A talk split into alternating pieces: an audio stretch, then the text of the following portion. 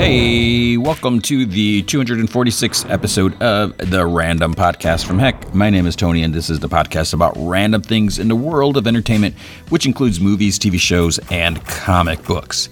Big shout out to Dave McPhail and Andrew Loken. They are big supporters of the show. You can be a supporter by going to patreon.com slash gman from heck. Any amount you can commit to will be awesome. If you commit at the Rick Jones tier or higher, you get access to the secret podcast from Heck, which is an additional 30 minutes of podcast entertainment every single week. Currently, it's all about Moon Knight. It's still about Moon Knight. We're looking back at the classic Moon Knight. We just did uh, uh, Moon Knight Werewolf by Night, like first appearance, which is totally different than his first appearance in Moon Knight number one, 1980. So you can hear all about that. Sometimes talk about movies, sometimes talk about other things. It's all there. So more and more and more. But if you can't commit to monthly commitment, you can also help out by going to ko-fi.com slash gmanfromheck. You can buy me a virtual cup of coffee or three. That is ko-fi.com slash gmanfromheck. So with this week, there's a, not a whole lot, and I know I've said that in the past, and so like ramble on, I don't know about what.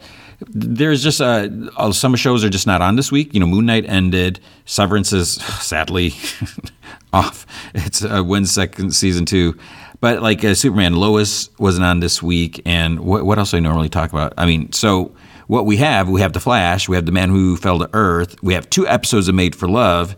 That's it for TV.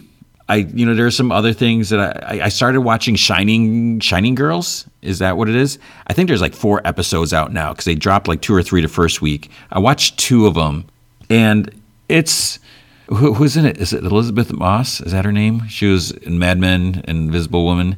It's a, I don't really know how to describe it. It's basically, it almost feels like there's like kind of multiverse weirdness going on because there, you know, something happened to the main character when she was a kid. You know, there's this, you know, dude who's like a serial killer or something like that. And stuff's happening to her where like her life has changed. She's like remembering different lives because you know one thing one one part she has a cat and then suddenly you know she goes to her place she has a dog instead of a cat. And you know she goes to like her mom's place or like that, and the dude's like, like no, you know she lives a, a, a floor above. So there's like all these weird things, and then there's something else major happened to her. She walks into her apartment, and there's like someone else there. So yeah, I got to figure out where where this is going, and yeah, there's that. But I didn't think it's one because so many episodes had already dropped or anything, and I don't know if it's maybe it's a podcast show, but it's it's too late. I feel like that it's that's what happens when they drop more than one episode a week. It's just hard, and then it's I feel like it's too late because people already watch it after the fact, and I know that's kind of a lame excuse. But anyways, let's just get started since I'm just I'm filling up. T- see, this is what I talk about. Ramble on, right? With uh, the news, uh, bummer news I think MODOK on Hulu got canceled. One season. I guess we should be happy we got the one season because that was kind of questionable. You know, this was from Marvel TV. Marvel TV kind of like went away and like Marvel Studios kind of took over.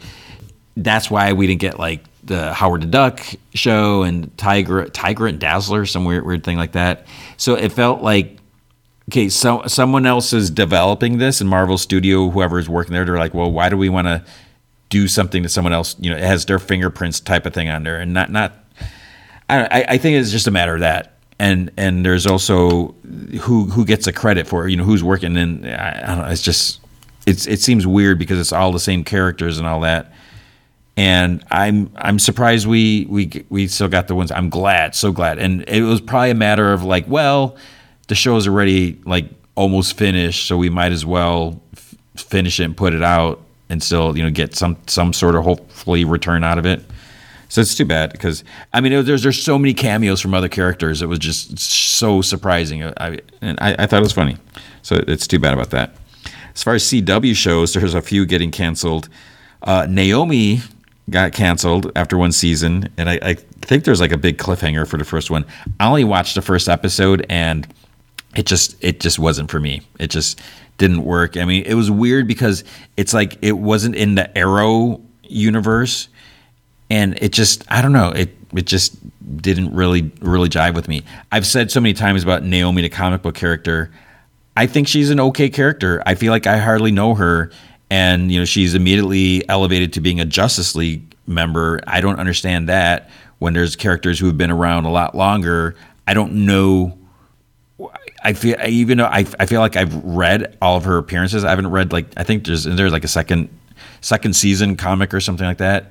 But I read all of her appearances before, and I don't see what like earned her to write above other characters being in an adjustment. But whatever. So I mean, it, it's too bad. I don't wish any show to get canceled because even though it may not be for me, there could be many, many, many others that like it. And I also look at it as all the people involved with it, all these people that this was their job, and it sucks for them that like now it's like, oh man, now I got to find a new gig. What am I going to do? And you know, maybe most of them will, will, land on their feet or whatever. You know, production. I don't know. So it, it's it stinks. Um, the 4400 also was canceled. Uh, Charmed, Roswell. So it's kind of like CW is like, let's get rid of it because there, there's a rumor that Warner Brothers is looking to sell the CW, which is weird because then would they, whoever they sell it to, are they still going to air like Warner Brothers characters? You know, how how does that work? I don't know. But apparently, despite all this stuff getting canceled, Gotham Knights, the weird Batman sort of you know, Batman is dead and, and who's the kids of the villains are being accused. That show got pushed to series along with the Winchesters, which is, I guess, a spinoff of some show called, uh, what's it called?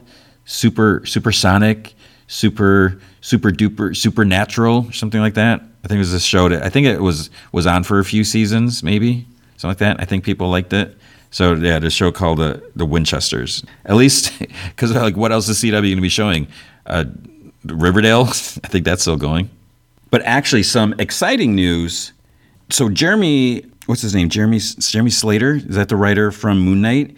He had mentioned. I think it was an interview with ComicBook.com where he said that two of uh, the executive producers for Moon Knight, Grant Curtis and Nick Pepin, uh, they've officially signed on to be executive producers for Fantastic Four. So that's cool. I think that that's really cool. And uh, according to what I read, is one of the first things they need to do is, is find a director. So I don't. I mean, I don't know who I would want as a director, and you know, not that anyone's going to ask me. Uh, it seems like you know because everyone and I'm tiptoeing here because everyone's always like, oh, John Krasinski, John Krasinski. You know, John Krasinski could he's directed what two? He directed both of the Quiet Place movies, right? Um, so he's directed those. Could he direct a superhero movie? You know, that I would probably. Well, I don't see why not. You know, he did those two blockbuster movies. If you want to, you know, I guess they they're, they're considered blockbusters, right? I don't know who else it would be. Uh, you know, it could be Sam Raimi. I'm sure I would love that. I, I don't know. I mean, I, I, think you have to be careful. Uh, didn't uh, I think someone Dallas Bryce Howard? Someone was saying. I mean, she's she seems to be more involved in tuned with the Star Wars stuff. Not that you know she that's all she wants to do. So I don't know. And you know, I, I hate to say it, but yeah, it would be awesome to have a woman director. You know, why not? You know, because it's only dudes. I don't think they should get a woman director just to get a woman director. You know, you want to get whoever's the best director, whoever's awesome, whoever. So I, I, I don't know. I mean, I can't. How about Martin Scorsese? Doesn't he like superhero? No, he no, that's right. He hates superhero movies. I don't know who who I'd want, but it'll be interesting to see what they do. And as far as who's going to play Reed Richards, you know, the thing would John Krasinski be cast? I I kind of wonder. It's like do they want someone? Do they want someone young? Not saying that John Krasinski's old, but with the, the a lot of the core characters like no longer in the MCU, like Iron Man and Captain America. Spoilers. You know, I, I feel like with the Fantastic Four, Marvel's going to want to build this like along another franchise. You know, have this going for a while and you know, if they could do ten years of Fantastic Four, you know, I'm sure they would love this to have you know more. So I think you have to be careful and you know don't get an actor like I, again. I love Oscar Isaac as Moon Knight. The guy is he's he's not going to want to commit to just doing Moon Knight. You know, he's he's doing so many other stuff. So I, I think you really have to be careful, like who can fit into a schedule and who's willing to commit a good chunk of time. So we'll have to we'll have to stay tuned for that. Speaking of Marvel, Sana Amanat. Is that I don't know. I've never actually. I don't know if I've heard her name pronounced. So she's a Marvel editor. You know, she's she's been there for a while. She's a co-creator of Ms. Marvel of, of Kamala, and uh, she talked about Ms. Marvel's new powers and how it's going to be different. She mentioned you know talking to G. Willow Wilson, you know, co-creator, and saying how it's a while uh, apparently some people are upset that the powers are different it's controversial that this isn't what the character is like but they're they're saying that this is what makes sense for the character and I, I think really what they're looking at is it doesn't really make sense to say she's an inhuman to, to have the whole inhuman background because inhumans not really like a major thing right now in the mcu you know we we had the TV series, and unfortunately, that didn't go so well. So they're really in the MCU proper. We haven't really seen Inhumans. I mean, kinda, but not really. So to, to try to tie it into that, it's just I don't know. And I feel like if they're trying to have some sort of cosmic connection, that you know maybe they could tie that into something else. And I mean, who knows? I'm going to trust that they know what they're doing. And the fact that we got the co-creators of the comic book characters saying that yeah this makes sense. And you know they're involved with the show. So i think if anyone has the right to change things it's the people who actually created a character. It'd be one thing if kevin feige or just someone else is like yeah we're going to do this. And then the, the people correct the created character would be like um, that that's not what we intended. So I people should just wait and see. You know, give it a chance. You Just just see what what happens and and and i am sure a lot of people complaining because again, it's one I've, I saw it like on one of those hate sites that seems to hate Marvel. Anything Marvel does, they're always looking to some reason to hate on them. They probably could care less about Kamala Khan, which is sad. But they're probably just looking at like, oh, it's controversial. People are angry. There's, the show's not even out. It's just like, shh, just be quiet apparently the one of the I don't know how many writers were, but Doctor Strange, uh, Multiverse of Madness writer, wanted uh, Tom Cruise to appear as Iron Man, and it was mentioned that the rumors were made up that you know the, it, he was never actually going to be Iron Man. And there was never any footage that was actually filmed. You know, Tom Cruise was too busy filming the Mission Impossible movies so it was never going to happen. But it's just so funny. It may, maybe I just didn't pay too much attention because I didn't want to get spoiled in case it was an actual spoiler. But a lot of people are like, he's going to be in it, whatever. This is that. It's like, no, it was never going to happen. And you know, maybe someone's like, "Oh yeah, I, I want," and it kind of goes back because they were talking about Tom Cruise way back, you know, being Iron Man. So yeah, it, it was never, never actually going to happen. um, Loki season two.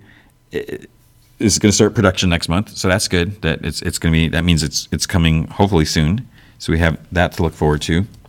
Uh, Christopher Walken is going to be in the Dune sequel as as the Emperor. Emperor, what's his name? Shad, Shaddam, Shaddam, Shaddam, something. My only concern is like, does this mean he, he's not going to be in Severance season two? When is Severance season two even going to happen? I mean, I mean, maybe they're writing it. They're, they don't even have a filming date, and who knows if he's going to be in it. I don't know. So whatever, that that's fine. You know, happy for him. Um, there's going to be a new Doctor Who. New Doctor Who was an, announced. Ncuti Gatwa. I don't know if that's how you say his name. So he's going to be new Doctor Who.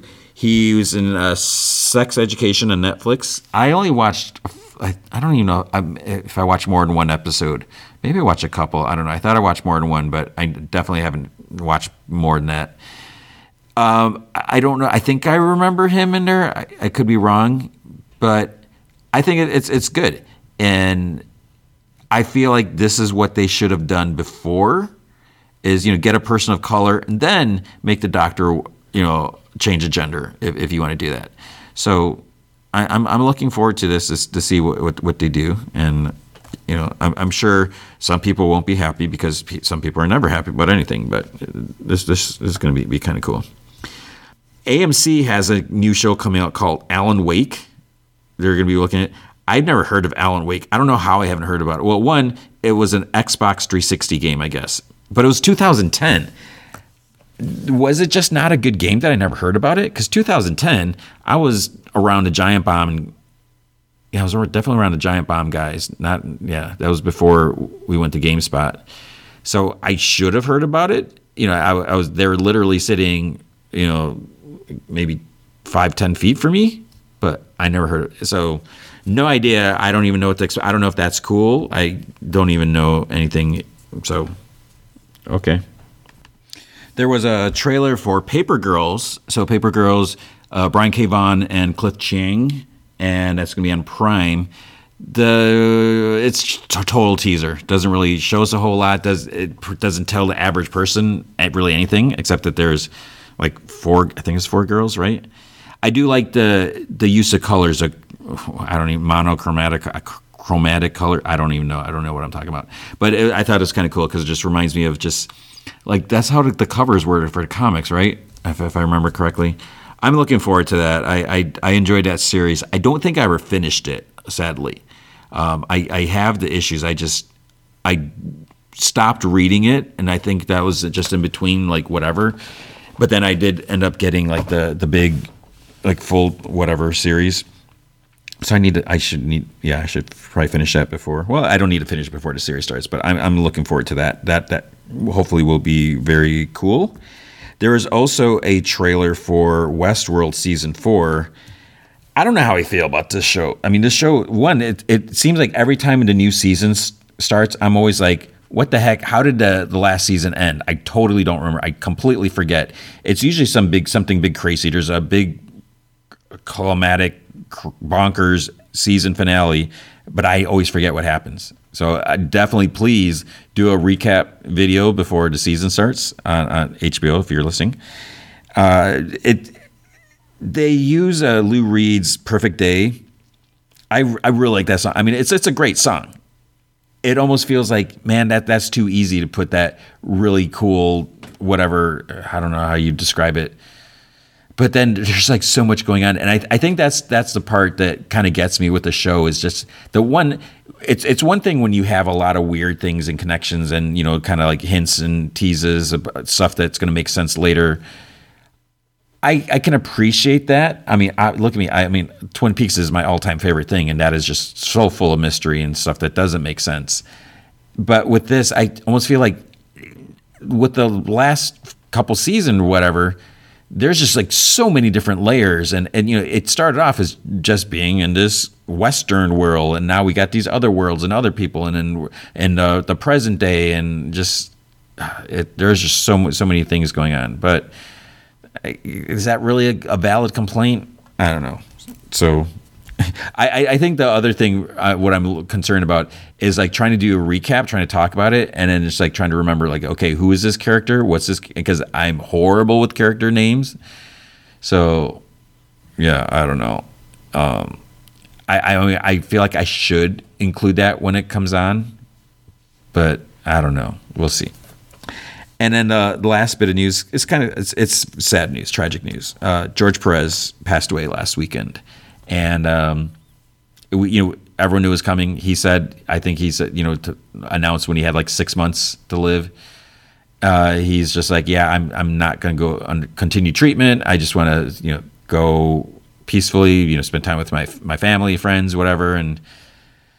He was a legend. I mean, it's just so amazing if you look at all the stuff he did, and just a, just the detail he put in. Oh my goodness, man! I can't imagine like Teen Titans without his his fingerprints on it. I mean, you, you, they existed before, but it's you know the, the George Perez, Marv Wolfman run. I was like, oh man, it's just such such good stuff, and like the Wonder Woman and know, uh, Avengers and Justice, you know, Crisis on Infinite Earths, uh, Justice League versus Avengers or whatever that was called. Uh, man, so it's it's very sad.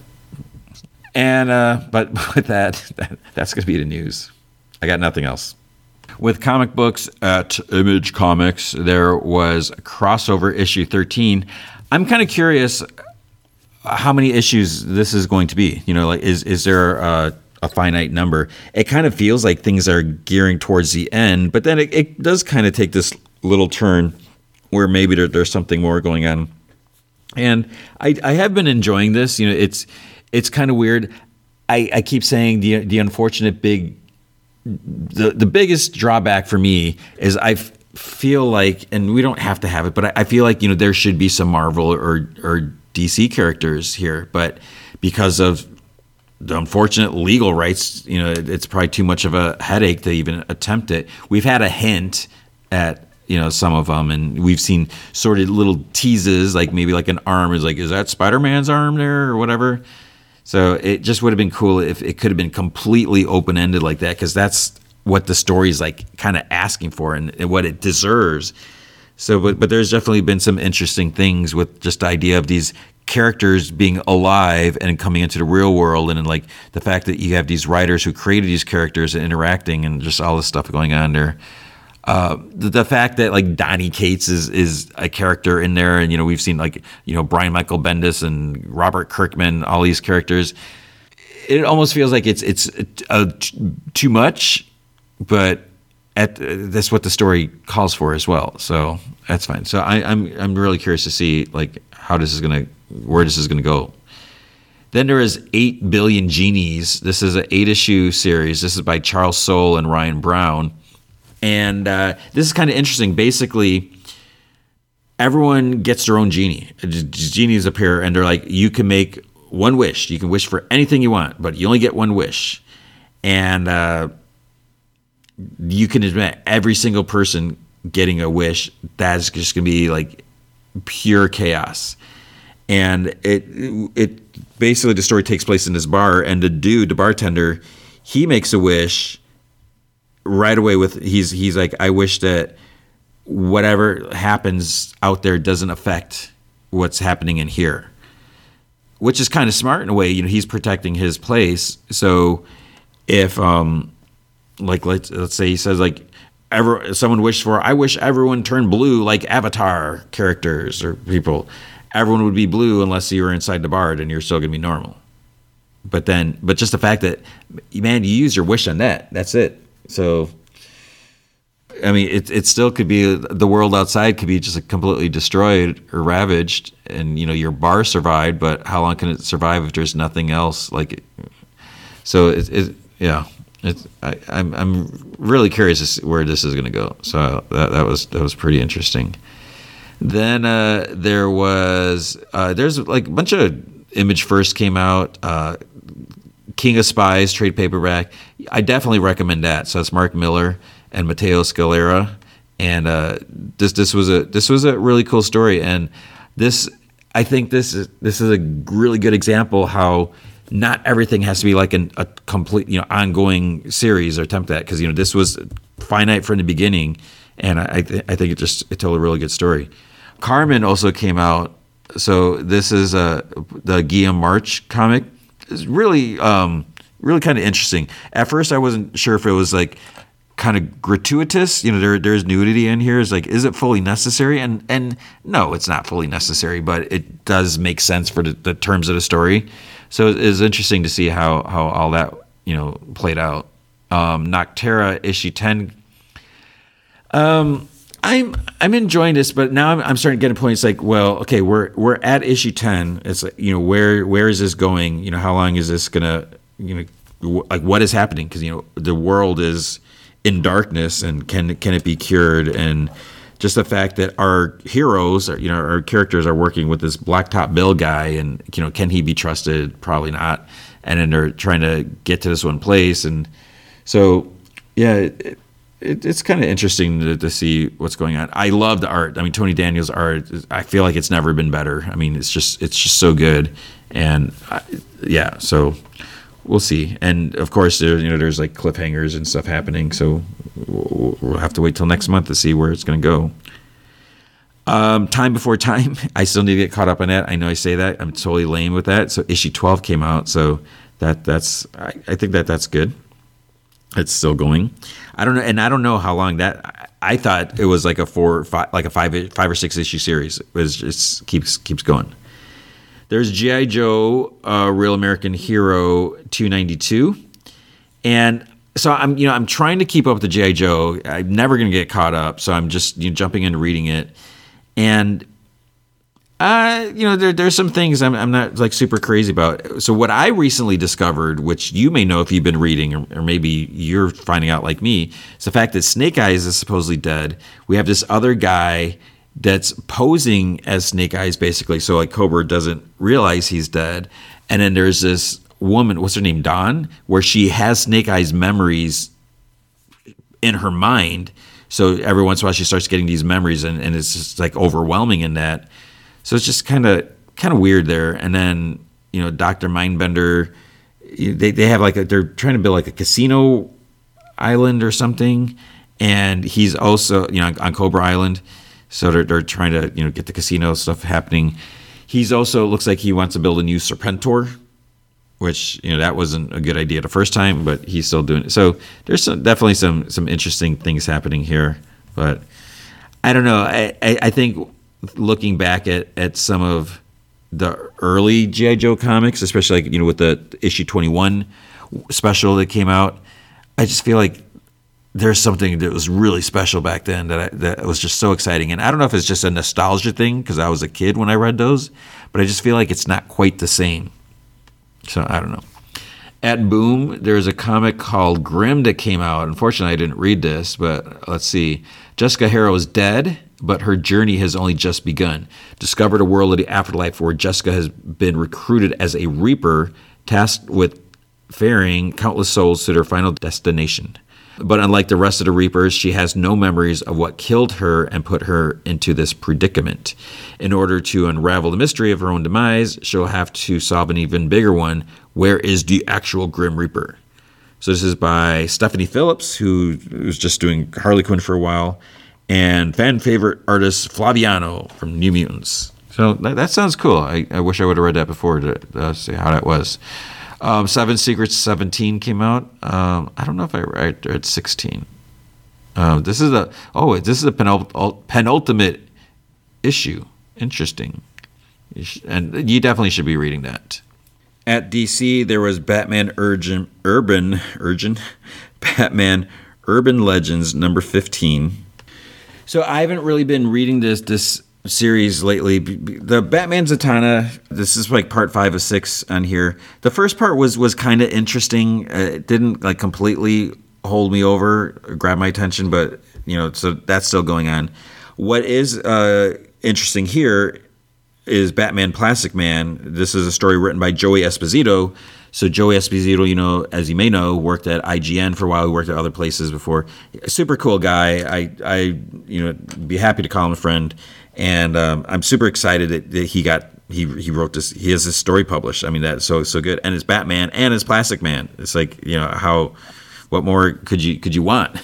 so you, you have that story, but then there's a Birds of Prey issue or issue story here. This is part two of three, and an Ace the Bat Hound which I feel bad because it's Mark Russell. I, I should be I you know I, I love Mark Russell stuff, but I wasn't super crazy about the first one. It was just a little weird, and I think I missed the second one or something like that. But so you have that.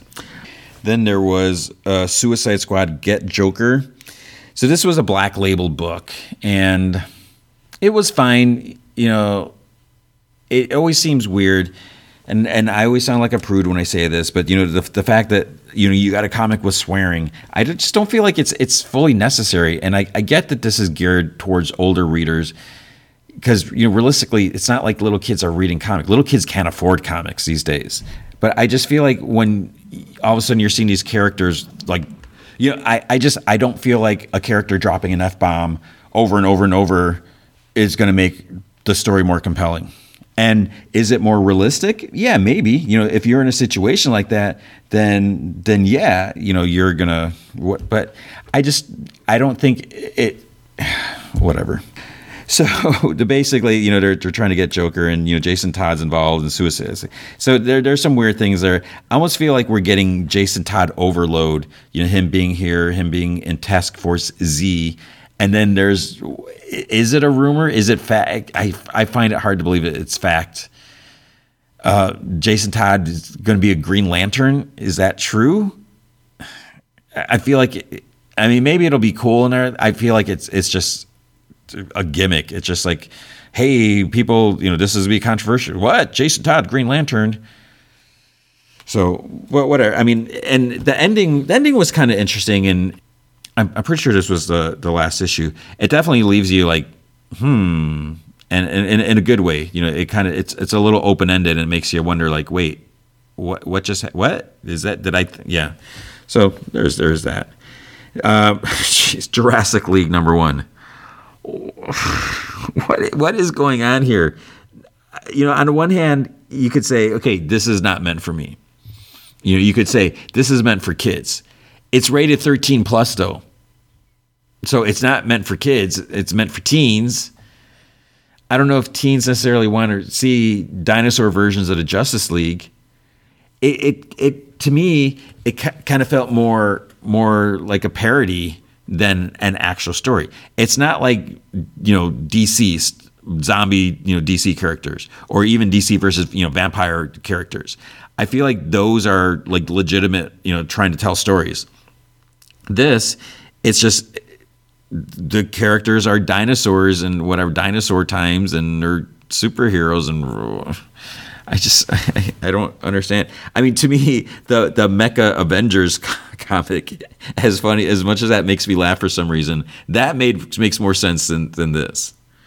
It is just not for me. Um, I don't know who it's for. I, I tried. I tried reading through it, and it was just it was just too much. When when Batman comes across like Dinosaur Joker, I was just like, uh, yeah, not for me. Superman, son of Kal-El, issue 11. Uh, so, you know, as we know, Kal-El, or Kal-El, uh, John has a boyfriend, you know, Jay, this guy that he likes, but like Batman is uh, making the family go into like protective custody because they, they've been threatened. And, you know, Superman's not there, so it's, it's his job to ensure, you know, they have protocols or whatever. And one of the things he's like Jay, he like knows who he is when when Batman came to, to collect Lois and John or whatever. And he's like, no, he's not going with to like the safe house that they had planned. And then basically he's like, he can't be trusted. And John's like, uh, yeah, he can because I got feelings for him, so I know I totally trust him. So he's trying to say, John's trying to say he knows more than Batman does. And, you know, maybe Batman's being overprotective and paranoid because that's what makes Batman Batman. That's how he's he's survived. That's how he thrives.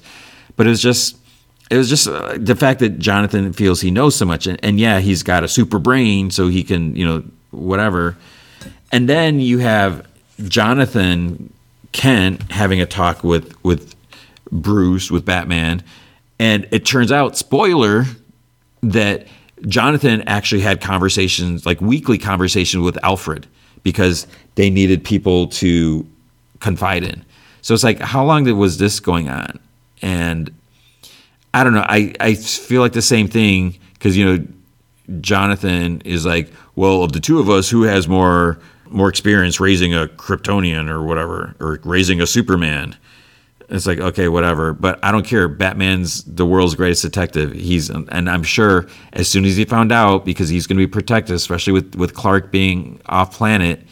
He when as soon as Batman gets wind of this guy entering Jonathan's life, of course he's going to look him up. He's going to have every. So we'll see.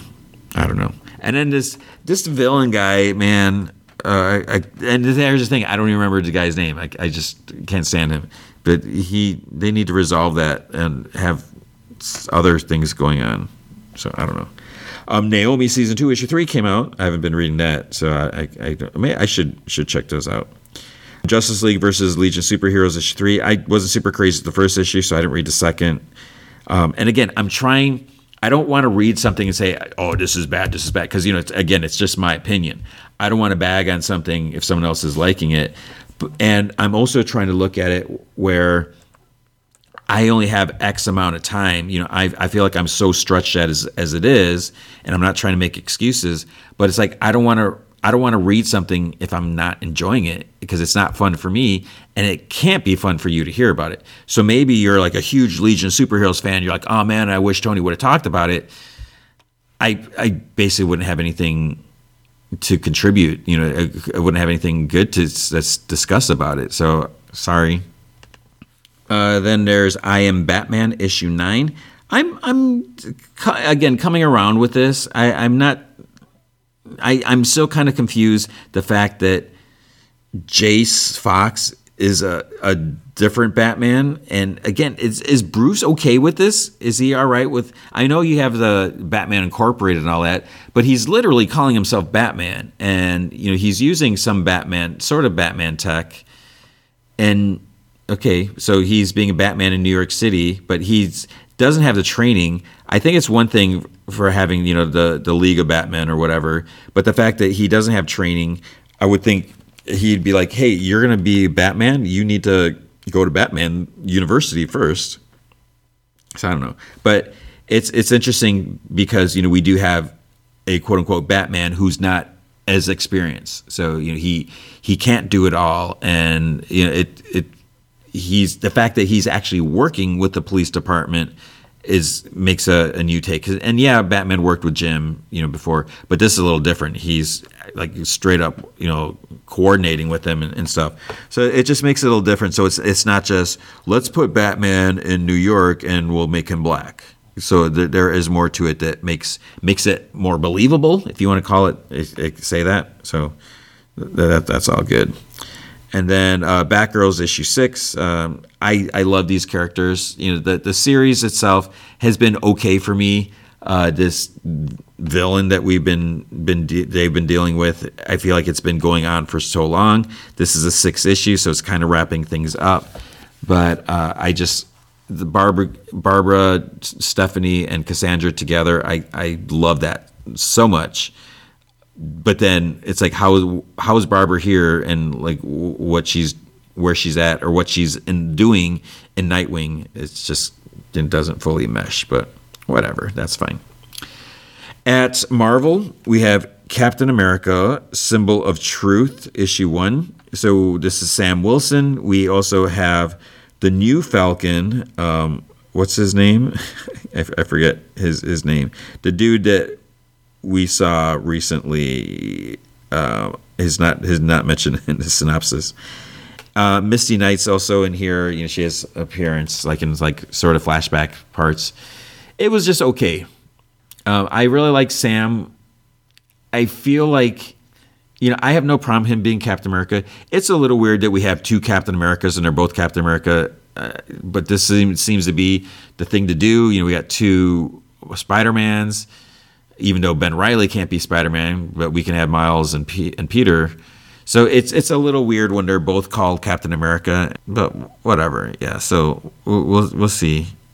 It's not just like it's not just White Cap and Black Cap. You know, we have a Captain America that can fly and has a shield. You know, he has his own shield. That's interesting. Um, looking, I see Captain Britain Omnibus came out. So this um, 1,347 pages. That is so tempting. Yeah, so Chris Claremont wrote a lot of this. There's some others. And uh, John Byrne has some art in here. Alan Davis did the cover. So, hmm. One, I don't know if I'd have enough space on my iPad to, to download that, but that would, oh, I would love a physical copy of that. Uh, there were some free comic book day issues that came out. I guess I should talk about those that came out last weekend. Uh, the first one was X uh, Avengers and X Avengers slash X Men. So it was Judgment Day. I wasn't super crazy about this. You, you know, it's it's setting stuff up, but it just I, I don't know. And I think part of it is like where are the X Men going with with you know with all the Krakoa stuff happening, and it just feels like it's setting up another Avengers versus X Men, but this time we're going to throw in the Eternals as well. So it's just going to be a lot of like fighting between each other, and I don't know how I feel about that. Uh, Spider Man Venom. spoiler, we see, and I don't think this is spoiler because I, I knew it was going to happen before. I think they showed it somewhere, but it looks like Ben Reilly and his new, whatever you want to call it, his new guys, he's going to be teaming up with Madelyne Pryor. That makes zero sense. And the thing is, I'm, I'm trying to remember, is like, okay, how did Madeline come back? Who who resurrect? Who made the decision? Alex uh, Summers Havoc, he's he was like begging, you know, he's he's still he wants her back, and he was, but they're like, no, she's like evil. She tur- was trying to sacrifice her kid, you know, Cable. I, I, mean, so it's like they they brought her back. I don't remember if they're like, okay, Havoc, yeah, you you know, you you did a great job in you know the Hellions comic or whatever. So we'll give you grant you this favor and bring her back. Or did was she brought back like unofficially? Like, shh, don't tell anyone, because whoever brought her back, and then now she's up to this, this shenanigan stuff, animate or reanimating, animating mailboxes, making them like, who's who's, I don't know, and then whatever Venom stuff. Uh, there's someone else is getting a Venom costume, and uh, I don't, I don't know.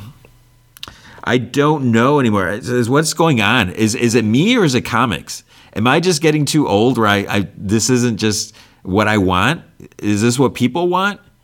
I just I don't know. I mean, should, should I cut comics from the podcast because I'm just so angry? Not really angry, but I'm just I'm just not not getting it so much anymore. I don't know.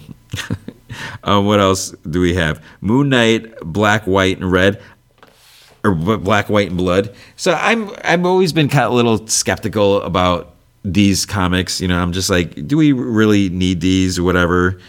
But it was Moon Knight, so of course I'm going to read it. The first story, you know, Jonathan Hickman and uh, Chris Bachalo. This was um, it was a little chaotic, or not really chaotic, but just uh, the art style was just kind of like all over, not really all over, but it was a little hard for me to keep track and and I believe this was kind of like a future Moon Knight story, so there, that that's kind of neat and everything. There was also a Moon Knight story with Spider Man, and I actually enjoyed that. That was actually funny. And then the third story, I don't remember what the third one was. Oh, the third one, as as you're reading it, it's like, wait, what's what's going on? Because you know he's trying to save this woman, and then there's like this car accident, and it's like he's shot. It's like Moon Knight gets is like shot, but then he's not shot, and it's like wait, then there's like because you see like a big blam, and then but then it's like wait, he had a like a wound here, and then there's a gunshot, and now he doesn't. So what happens is the story's going backwards. And if you know me well, one of my all-time top favorite movies is Memento so so yeah after i read this i did go back and go through it you know in reverse which is proper. So so i i, I like that issue. I wasn't super crazy about the first story but i, I did like that. Shang-chi um, i love the art. Marcus To great stuff. Story it was okay. You know it's, it's wrapping up a lot of loose ends. This is the last issue. It's the next issue is going to be shang-chi and the 10 rings something so yeah, they're bringing in ten rings, making it like the movies. Whatever, that's that's fine. But yeah, so there's a, a lot of you know closing up loose ends and stuff with Shang Chi's extended you know crazy and sometimes evil family or whatever. So that that was fine. Um, Star Wars uh, the Hal- Halcyon legacy. So I didn't read the first issue because like the character on the cover, I'm like, who is that? I don't know if I read the sec- second had Aurra Sing. I tried reading this one, but it's like I just didn't know what was going on, and I didn't try seeing what was going on, so I stopped. Then there was, I, I literally have my my face in my palm. What if Miles Morales? So what if Miles Morales became the Hulk? oh my goodness! I I don't even. Yeah. Read it if you want it's um yeah I, I'm not I don't I don't even want to spoil anything. It's it's not worth it. And then there's X Men issue eleven. They, they so I realized as I'm thinking about this, I was like, okay, how did I feel about this? X Men go out into space. They're going to like space casino and all that. And I realized I didn't super love this. So is do I just have something against like space and comics, like superheroes in space? I don't know what it what it is. That there's often it just doesn't seem to click with me. But you know, I, I love the characters here, so you know, there's some some cool stuff happening. Um, but yeah, so that that is it. Um, I believe that that's. I feel like I that went too fast Maybe there just wasn't a lot of comics, or maybe I'm just not reading everything, or it, I just don't like comics anymore. I don't know. But that is going to be comics for the week. With The Flash, season 8, episode 14 Funeral for a Friend. Funeral for a friend. Is that what they called Superman after he died? That was a story arc? Okay, whatever. That's fine. This was a. Uh, okay, first of all, spoiler. You know, not really. Frost is, is has been has died. I don't like characters dying. I I don't see the purpose of this. And obviously the purpose is so you can have a, an episode like this where everyone's in mourning and everyone's trying to adapt or move on or come together and all this stuff. Like okay, whatever, that's great. I just think killing off a character, I don't feel like that that's worth it's worth it to get that sort of payout because then the character's gone. Will they bring the character back or whatever? You know, if it's comic books, anything's possible, but so we'll see. Okay, so it starts off Chester's at Jitters and he sees this drink sign for Killer Frost because you know the, the, drinks are named after the heroes. So it's like okay. Allegra is zoning out, like she's at, at a meeting at, at the CCC, the Central City Citizen, whatever. Iris is walking down the street. So this is the thing. I don't get what's happening. I thought Iris was supposed to be taking it easy. I thought she's not supposed to go anywhere. I thought she's not supposed to touch anyone because if coming into contact with her could cause that item or thing to just disappear. She's just walking down the streets and then she just stops like at the middle of the sidewalk where someone might bump into her or whatever, and then they could disappear into oblivion because of her time sickness thing. So I, I just don't know what, what's going on. Oh, plus the fact that almost like this entire episode, there's like no mention of her her time sickness stuff. So it's like that's uh, a kind of convenient where it's not even an, an issue. Barry's staring at he's at the in, in the med lab, staring at the bed where Frost died. Then an alarm goes off, so he zips off. CCPD arrive at uh, Central City Savings and Loan. There's this dorky dude in this like lame power suit comes out. He puts his bag down. He like cracks his neck. Well, hello, officers.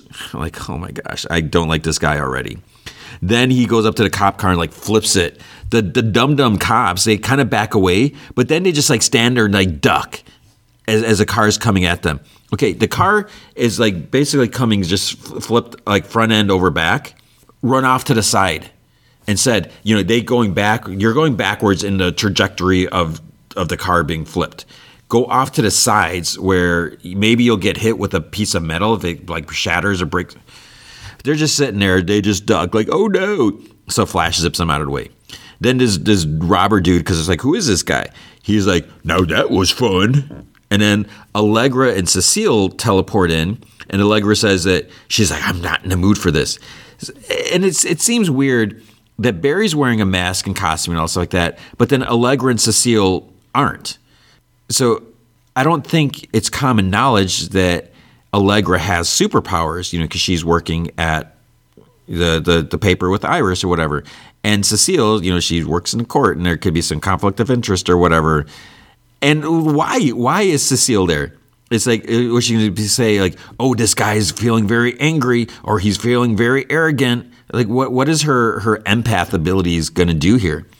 So barry's like hey big guy i'm giving you one chance to, to stand down. And and then he's like well i'm giving you one chance to beat it.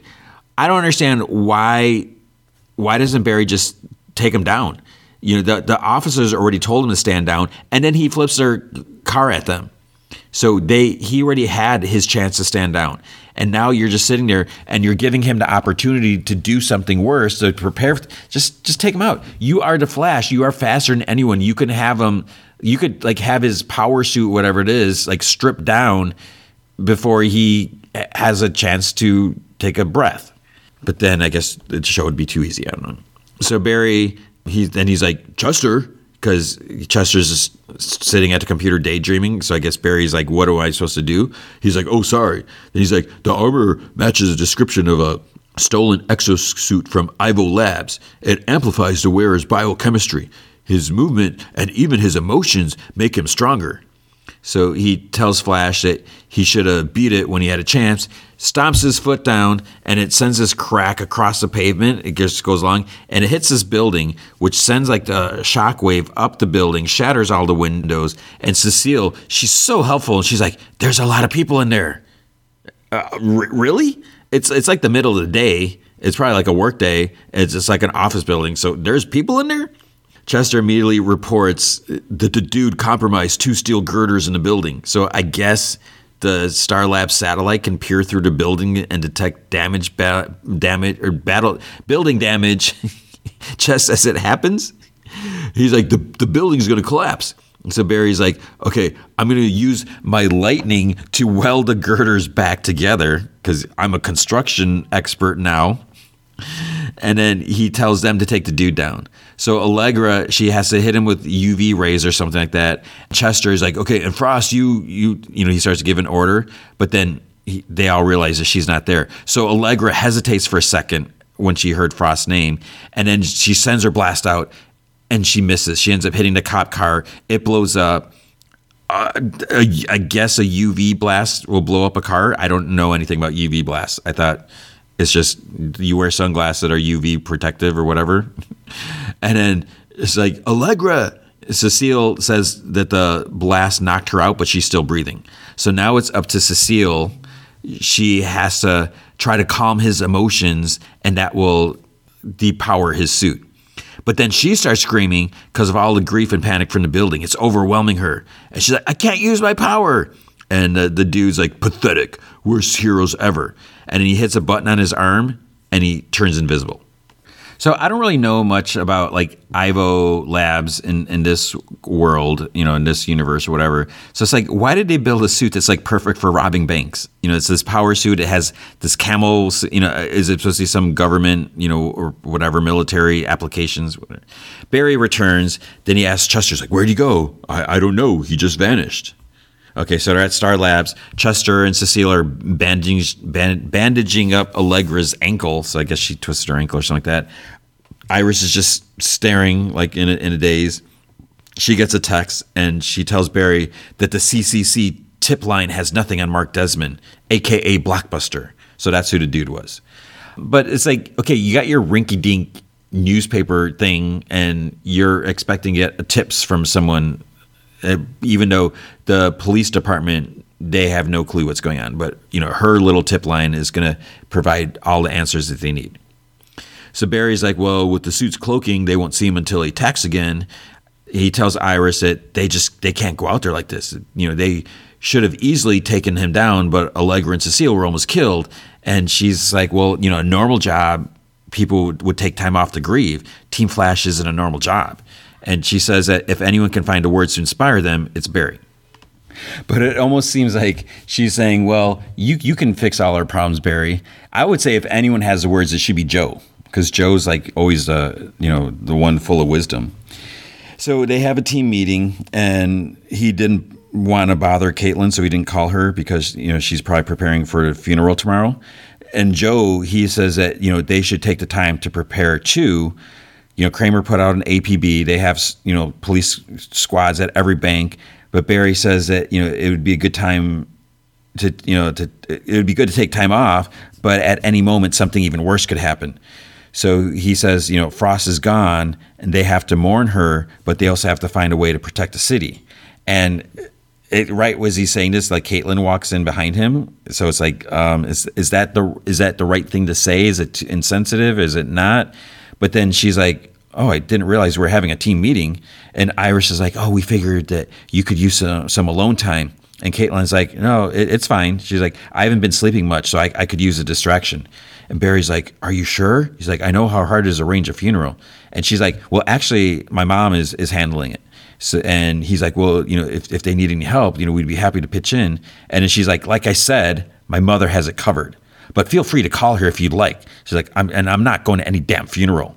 And she walks out. Barry's like, Caitlin. He starts like going after her, but Joe's like, Bear, give her some space. But it's like, wh- what? you know, I don't know. It just seems weird that it's like maybe he should talk to her. Try, you know, someone should talk to her. But Joe's like, you know, they're all hurting, and but you know, it, it it's, it'll affect the way they work. So they need to heal. And Chester's like, well, how can we do that? And Joe's like, by honoring Frost. He says that you know he was taking watercolor classes at the community center because Frost wanted him to express himself through art. So he's like, you know, they all have to find a way to honor her. And it's easy for him to say because he already has something in mind. So then it's like Iris. So this is gonna be Iris's section. She's uh, complaining about there being zero hits on a tip line about Blockbuster. It's like get over your friggin' tip line. It, it's not working. She's sitting with Cecile, and Cecile says that you know she thinks that she's figured a way to honor Frost after her trial last year. Uh, you know, wrongly accused metas were a cause close to Frost's heart. So she's going to dedicate 25% of her work time to pro bono work in her honor. And Iris is like, like, oh, that's great. She's like, and I'm going to write a special obituary for her in the CCC. And um, my eyes are rolling. It's like it almost feels like she's turning this into her thing. It's like I'm going to put this obituary in my paper to get, you know, I'm going to use her death to get people to click here, whatever. But the problem is she's struggling writing it. She's like, anytime she starts saying about how she sacrificed herself to save her sister, and then Cecile's like, you risk exposing yourself as part of Team Flash. And she's like, yeah. But then again, do Cecile and Allegra, you know, Allegra works for Iris, do they just not care? So I, I it's just weird how they're, they're not concerned about their identity. They don't try to hide it in any way.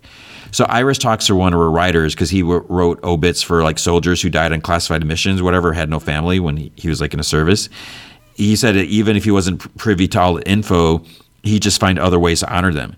So she's like, "Do you think you could take over Frost's um, obit for tonight's headline?"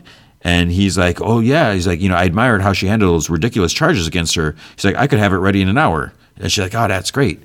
Then Cecile's like, "Are you sure you want to hand over something so personal to someone who never even met her?" And she's like, "Well, you know, whatever. You know, maybe it should be best or something." Iris, um, then she shows the obit draft to Caitlin's mom, Carla. At Jitters. And she's like, you know, this is really well written. Everything. She's like, she just doesn't like it. She's like, it's factually accurate, but it just feels cold. And I'm like waiting. I'm like, uh, did you just really say that? You know, no pun intended, but she didn't say it. So she says that she came to see, you know, she could have read this over email, but she really came to see how Iris was feeling. But Iris doesn't really answer. And she's like, yeah, I feel the same.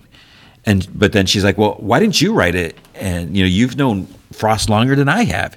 Iris is like, when she started it, she didn't feel she could say everything that she wanted to say, but she realizes that she also doesn't know what to say. You know, she may have known Frost longer, but she didn't get to know her you know, she says that she feels guilty about not getting to know her better because, you know, just figured they had all the time in, in, the world. And Carla's, you know, she says she felt the same way. You know, she had some lost time with Caitlin when they were estranged. And, you know, she almost did the same thing with Frost, where she, but then, you know, she just started to get to know her and everything like that. So Iris is like, well, you know, what do we do now? And mom's like, well, you know, Frost wouldn't care about some obituary that sang her praises. You know, she didn't care what people thought. She just wanted to protect them. You know, that was her legacy so Iris is like, okay, so she leaves and everything, and then Carla go talks to barista to walk by. He's like, oh, so can I get that like icy drink or whatever? And he's like, oh yeah, it's called a Killer Frost. And she's like, it shouldn't be. And he's kind of confused, and she's like, whatever, that's fine. So Iris, Iris is doing her podcast. Oh my gosh, I, I, okay. Even though I do this podcast, I don't do it in the most professional. You know, I don't have. I she's one.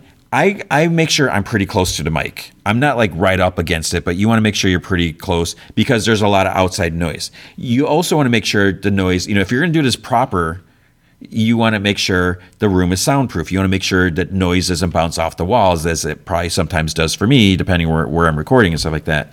And then she has um, two guests and they're like so they're, it's like they're sitting in a waiting room. You know they're on couches. There's like a coffee table between them and the mics are are like at their knees practically. And so they're all just so far from the mic. So she's apparently talking to different citizens um, who knew killer frost but to them she was no killer.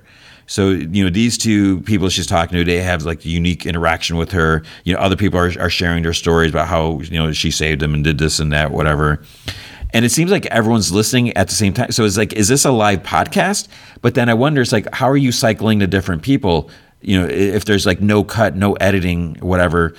I, you know, I have to do editing, you know, for my sake and for your your ear's sake. But it's just weird, and because like the barista dude, you know, he's listening to this. he walks by like the, the drink board sign and he looks at where it says Killer Frost. He wipes, he erases the killer part and he like nods to himself. So I guess the drink is just called Frost now. Or you think maybe should call it the Frost? I don't know.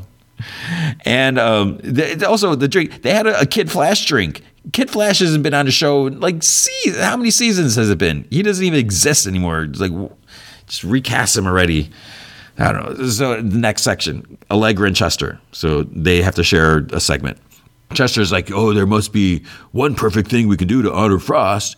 And she's like, how can one thing honor someone as amazing as Frost?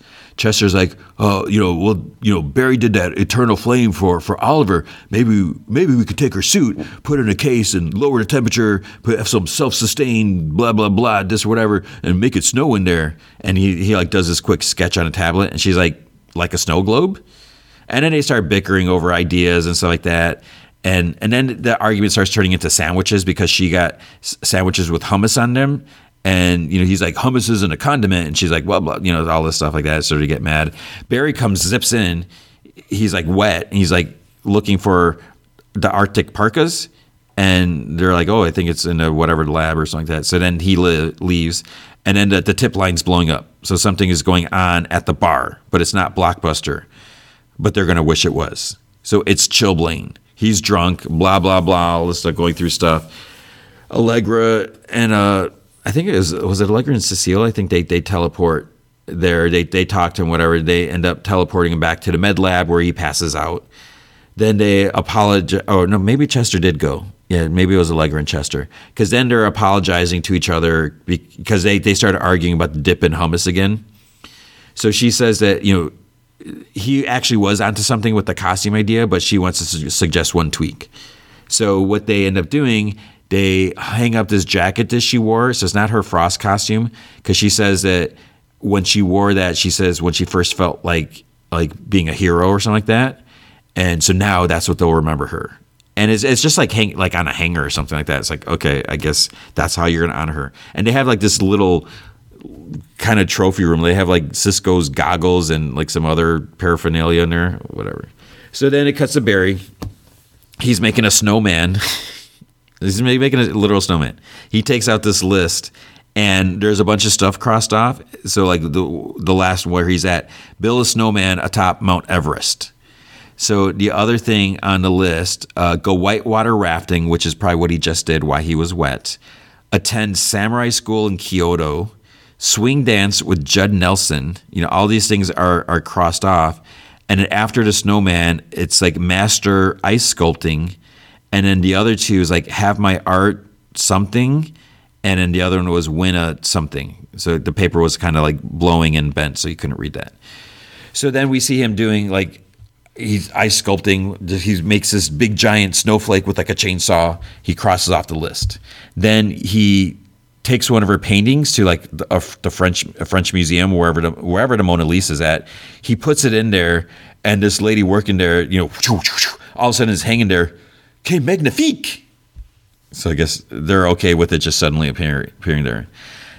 Oh, then the winning thing is is winning the hot dog eating contest. So he's there's a hot dog eating contest at the CCPD uh, Barry ends up winning. Kramer calls it the upset of the century because he beat the reigning champ.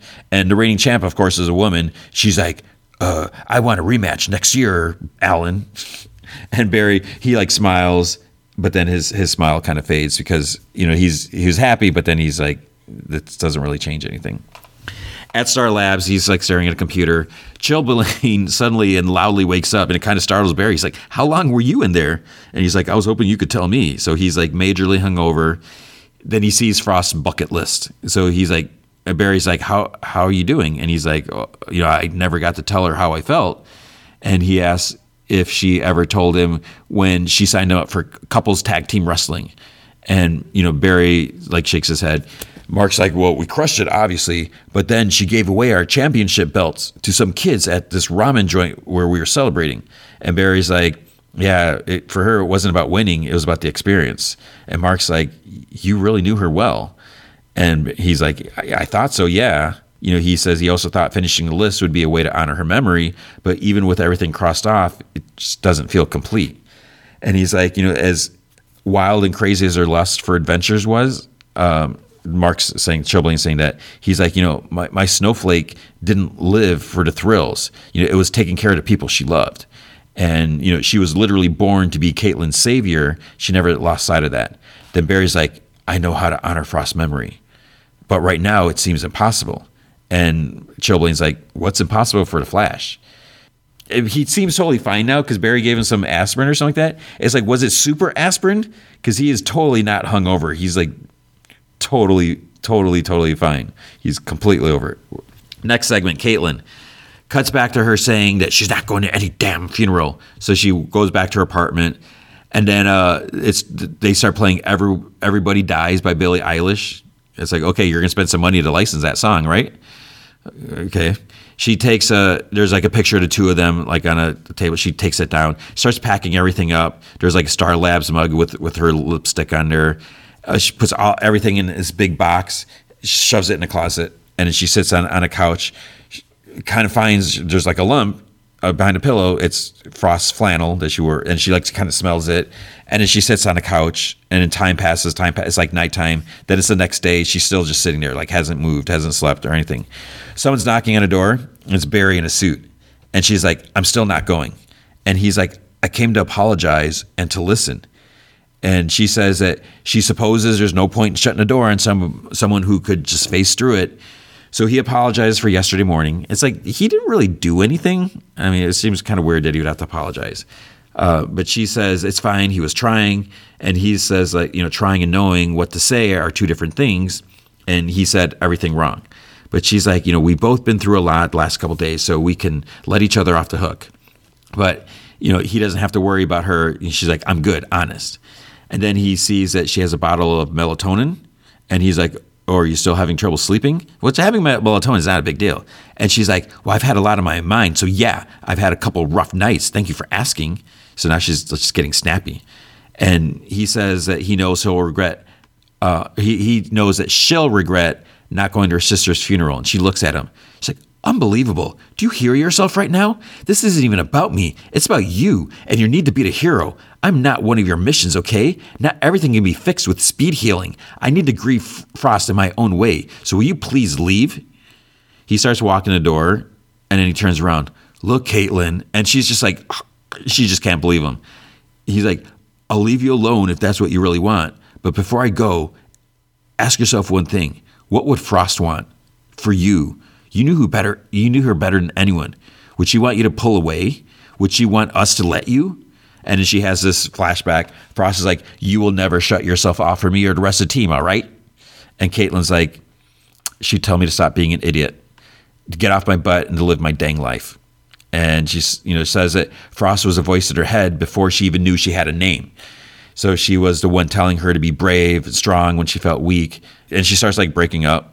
And she says that when Frost died, her singing died too. That that voice that made her whole, you know, she's like, I can't go to the funeral because if I see her in a casket, then I'll know she's gone for good. And he's like, Well, you know, what if that's not the case? You know, the voice is still inside you, so she's not really gone. And he tells her, you know, Joe suggested they all find a way to honor Frost. And he says, you know, it was pretty hard finding his answer. Caitlin just has to listen to her. So, what is Frost telling her to do? So then it's a funeral. We see Frost in a casket, and it's just it. I didn't, like seeing her there. And Barry and Iris go up to her for like two seconds and leave. So you know, there's a member. There's a uh, you know some people there. Iris hugs Cecile with no concern about her time sickness. Barry hugs Kramer. You know, Mark looks at her picture. Then uh, in the church, they're sitting there. It's like I don't even know what was going on. They're just just all just sitting there doing nothing. Then Caitlin shows up and she just walks up to the front to speak and she's like you know it's a good thing she did there because it didn't look like anyone was going to speak. But she's like most of you know i did not want to be here today not at first. I was afraid of seeing her here would would make her death seem more real. She's like i was scared. You see frost was always a fearless snow sister. Like that time she went swimming with sharks and picked a fight with a shark and people are like smiling and everything. Or when she was at Jitters for her slam poetry open mic night, she grabbed the mic and read a poem that she scribbled on a napkin five minutes before. See, Frost was always honest, and the truth is, I thought that if I saw my sister laying here, that I would have to say goodbye. But then a friend of mine reminded me that that's not true. She's talking about Barry. That she lives on in in all of us, not just me, and her selflessness, her unique way of seeing the world, and her deep love her family for her family and her friends. So if we keep those parts of her alive in us, she's not really gone.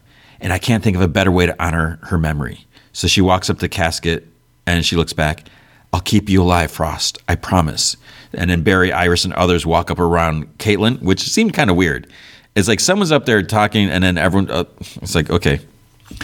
Then they're, uh, they're at Joe's.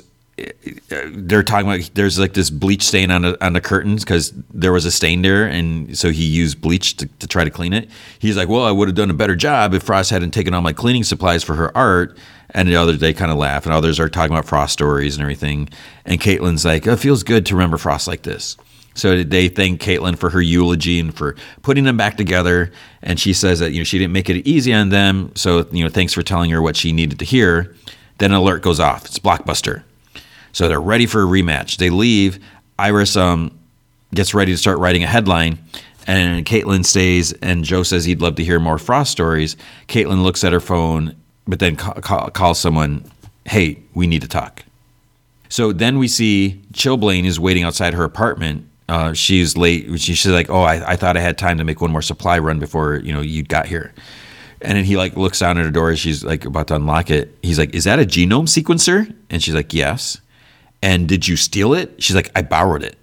He's like, he says that she called. He came. He's like, "What do you want?" And she's like, "Your help." So she opens the door. It's like dark in her apartment. And then when they walk in there, there's like a whole friggin' lab in there. He's like, "This is not too creepy." He looks around and he asks her, he's like, "What is it you want?" And she holds up a vial, and she says, "I'm bringing Frost back." So she snips some hair from Frost at the funeral or something like that. She's like, "And you're to help me." This cannot go well. So somehow she's to clone Frost, bring her back, whatever. It's, I mean, I, she's not to be a zombie, but is she to be just like a blank clone? It's not to be the same. I don't know. But then you see headline Flash Bus Blockbuster. So we didn't even see this happen. It was written by that incredibly annoying other writer. I don't even remember her name, and I don't even care what her name was. I don't even want to look it up. Iris tells her it's good and everything like that. You know, she should be proud. So she's like really happy to have a byline on the front page. Like, oh, and I get it, but whatever. He's like, you're so freaking annoying. And then you know she's about to walk out. She's like, it's it's really good to have you back from Coast City. CCC wasn't the same without you. And Iris is like, oh, but you know, I, I hear Allegra did great. From who? it's like she knows that Allegra's friends with her, and she's just like totally insulting her. So Iris just kind of gives her a look, whatever. Then she's like, "Oh, I'm I'm to leave now." But then she turns around. But hey, about the Flash's latest takedown, you know, I know he worked with Frost, but there there have been reports of him working with other people too, and only no one knows who they are. Shouldn't we investigate it? And Iris is like, um, I will think about it. And then the annoying lady walks out, and then she's like, "Oh, she's like, I forgot my phone." So she turns around, and Iris is gone, and she's like, "Iris," and she grabs her phone and leaves. And then there's some green sparkles by her chair. So I guess Iris is lost in time because that's Dion's gonna be in. The, so it's like, yeah, the whole thing. There's no concern about it, and then she disappears. Oh boy. But just the fact, it's like, just it's, it's, they're complaining about Allegra. It's, it's like, Oh my gosh. Anyways, that was the episode. So we'll see. I mean, maybe they're gonna bring Frost back. I don't know. It just it won't be the same. I I just it's yeah. It sounds like it could be dangerous. But that was uh, the Flash, and it's it's on again next week. So we'll get more. We'll see what, what's gonna happen next. With the Man Who Fell to Earth, season one, episode three, New Angels of Promise. So it's kind of interesting now, you know, having watched the movie because I, I I don't I don't know if I ever saw it you know way back. But you know having watched it recently having watched it now and in listening to the audiobook it's it's kind of it's kind of neat seeing how they connected. You know obviously they did their homework you know they're, they're connecting the two. So there's just little little things that you know you're, you're picking up on. And I'm really curious what happened. I almost I almost feel like I need to watch the movie again just to see like okay, what exactly happened in you know, I know what happened at the end, but then the big question is like, okay, what happened from where the movie ended to today? You know, like when this 40, 40 years because there's like some some kind of intense not necessarily intense things, but big things that have happened. So let's just get started. You know, and the, the way the first episode started, you know, we see Faraday talking to this group of people about his invention thing. So we, we kind of know where it's headed. And, you know, he's obviously a little more composed and all that. So it starts out in 2017, so it jumps back a little bit. It's in London. There's like some lady presenting something to a group. They've developed an app, you know, to bring a 10 trillion dollar derivative industry to to the blockchain by the year 2018. And with their half percent fee charge on collateral deposited in their smart contracts, then this guy asks her to pause, and he's like, "If so, if I use your app and I take my hundred bitcoins and pretend it's Apple shares? And she's like, yeah. He's like, is that a bit like like in trade? And then um, this one guy's like, if asks this like, are, are you planning to launch other assets? Yeah, yeah. And she's like, I explained that in the presentation. You know, another someone else will like deal with it, so it won't be like her problem or something like that. But then the dude's like, well, it is your problem because it's going to look like brokerage trade, which you know, which exemptions do you plan to use? And there's like this long pause. And then she finally says that she doesn't have to answer that right now. And, you know, she won't pretend to have it. And the dude's like, well, right now doesn't exist in a vacuum. So why don't you think about what I said and come back in a year? Because, you know, it's, it's a great idea. And then someone comes up to him and tells him that a Ms. Ms. Flood is waiting for him outside. And he's like, Well, why isn't she in here? So he just gets up, you know, excuses himself. He asks this lady, you know, she's just sitting in this chair and she's with this dude and she's like, you know, why aren't you in there? Or he asks that. And the dude's Wyant, like what kind of that he's with her. So Wyant says, As I'm sure you're aware, Origin doesn't require notice for, well, for termination. And so they, they he said they received confirmation 45 minutes ago, and he's like, confirmation of what? And she's like, that you're a flipping thief. And Wyant says, Thomas Newton's 10th patent was found on your personal computer. By removing it from Origin, you violated your non disclosure agreement. So we need you to sign. And so this guy's name is Hatch. And he like scoffs. He's like, no, He's like, flip you. I was doing a 360 risk audit on dad's annuities. So this lady, Ms. Flood, is his sister. He's like, I'm the risk officer. That's my job. And she asks, which patent whore was he selling to? He's like, I wasn't stealing or selling. He's like, I was trying to understand the flipping thing. And he asks Wyant to go recharge his pod or whatever because he has to talk to his baby sister. Then he apologizes to her. He's like, okay, you're not a baby sister, whatever, because you know she's obviously in charge. You know, she's she's running the company. Here. She's like, you know, you're the infant here. You're so incompetent. You know, you disguise a patent on your computer as a flipping recipe for hummus. I'm the vegan. You eat cigarettes wrapped in poop. She's just like, yeah, so professional. Okay, but yeah, it's her brother, whatever. So she thinks that her brother is stealing this patent, trying to sell it. Hatch is like, he's like, whatever, you know, contracts dad inherited when he took over Origin have left them with massive exposure. And he asked, he's like, do you know did you know that the patent was classified as top secret by the US Department of Energy? He's like, that's flipping terrifying. He's like, you didn't, and neither did I, because dad didn't see fit to tell us anything before he jumped off a cliff. And she snaps back at him, Why would dad tell you anything? You had nothing but contempt for him growing up and drowning yourself in Kahlua. And she's like, Kahlua in the 21st century. it's like, what's wrong with Kahlua? She says that he's never been able to get past the fact that dad left controlling interest in the company to her. And he's like, yeah, so dad can control you from the grave. And she says that he was a visionary. And Hatch is like, he wasn't a visionary. She's like, no, no, no. She's like, I'm not going to let you make this about your obsession with that freak. And Hatch says, nobody knows what Thomas Newton's 10th patent was. Nobody knows what it does. He's like, why was it written in base 60? He's like, that's not even our number system. And she says that it's a word salad. And that's why it's been sitting on a shelf for 45 years. And he asks why was it classified the second he disappeared? And she's like i'm not engaging in this. You're a thief. And he, who flipping cares? So she's like sign. So sign that he, you know, he's being terminated and he's like you should care because without newton's patents origin ha- is nothing. You know his tech was magic. It was like it was from another planet. And she scoffs at this. He asks if this can just be about him and her. And she says that she's been killing herself holding the company together that you know the only way they make money is with those patents. And he tried to sell one to their competition. So it doesn't matter if it's old or that it's useless. He did this to flip her because he's jealous because he hates that dad hated him. And he's just like flabbergasted. He's like, Edie, he's like, dad had a million secrets that you never wanted to look into. This one is dangerous enough to be squashed by the US government. And then she's, you know, doesn't really address this. She's just like, this conversation's over. Sign the papers. And he asks, he's like, can I say, please don't fire me? He's like, Origin is all I have. And it's O R I capital G E N, like one word. He's like, this is all that I have. It's all that I am. He's like, I love it despite that. He's like, I can't threaten or say, think about the consequences. So please just don't fire your brother. And she just quietly is like, sign. She's like, I'm erasing you. And he's like shocked. So then he just gets out and he's like, si- signs the form. He's like, he would have been happy about this. And she agrees. She's like, yeah, you're, you're right. So he starts walking away. Then he turns around. He's like, Edie, whatever's in that patent, he's like, there's no way it doesn't come back to burn you. So then it cuts to now.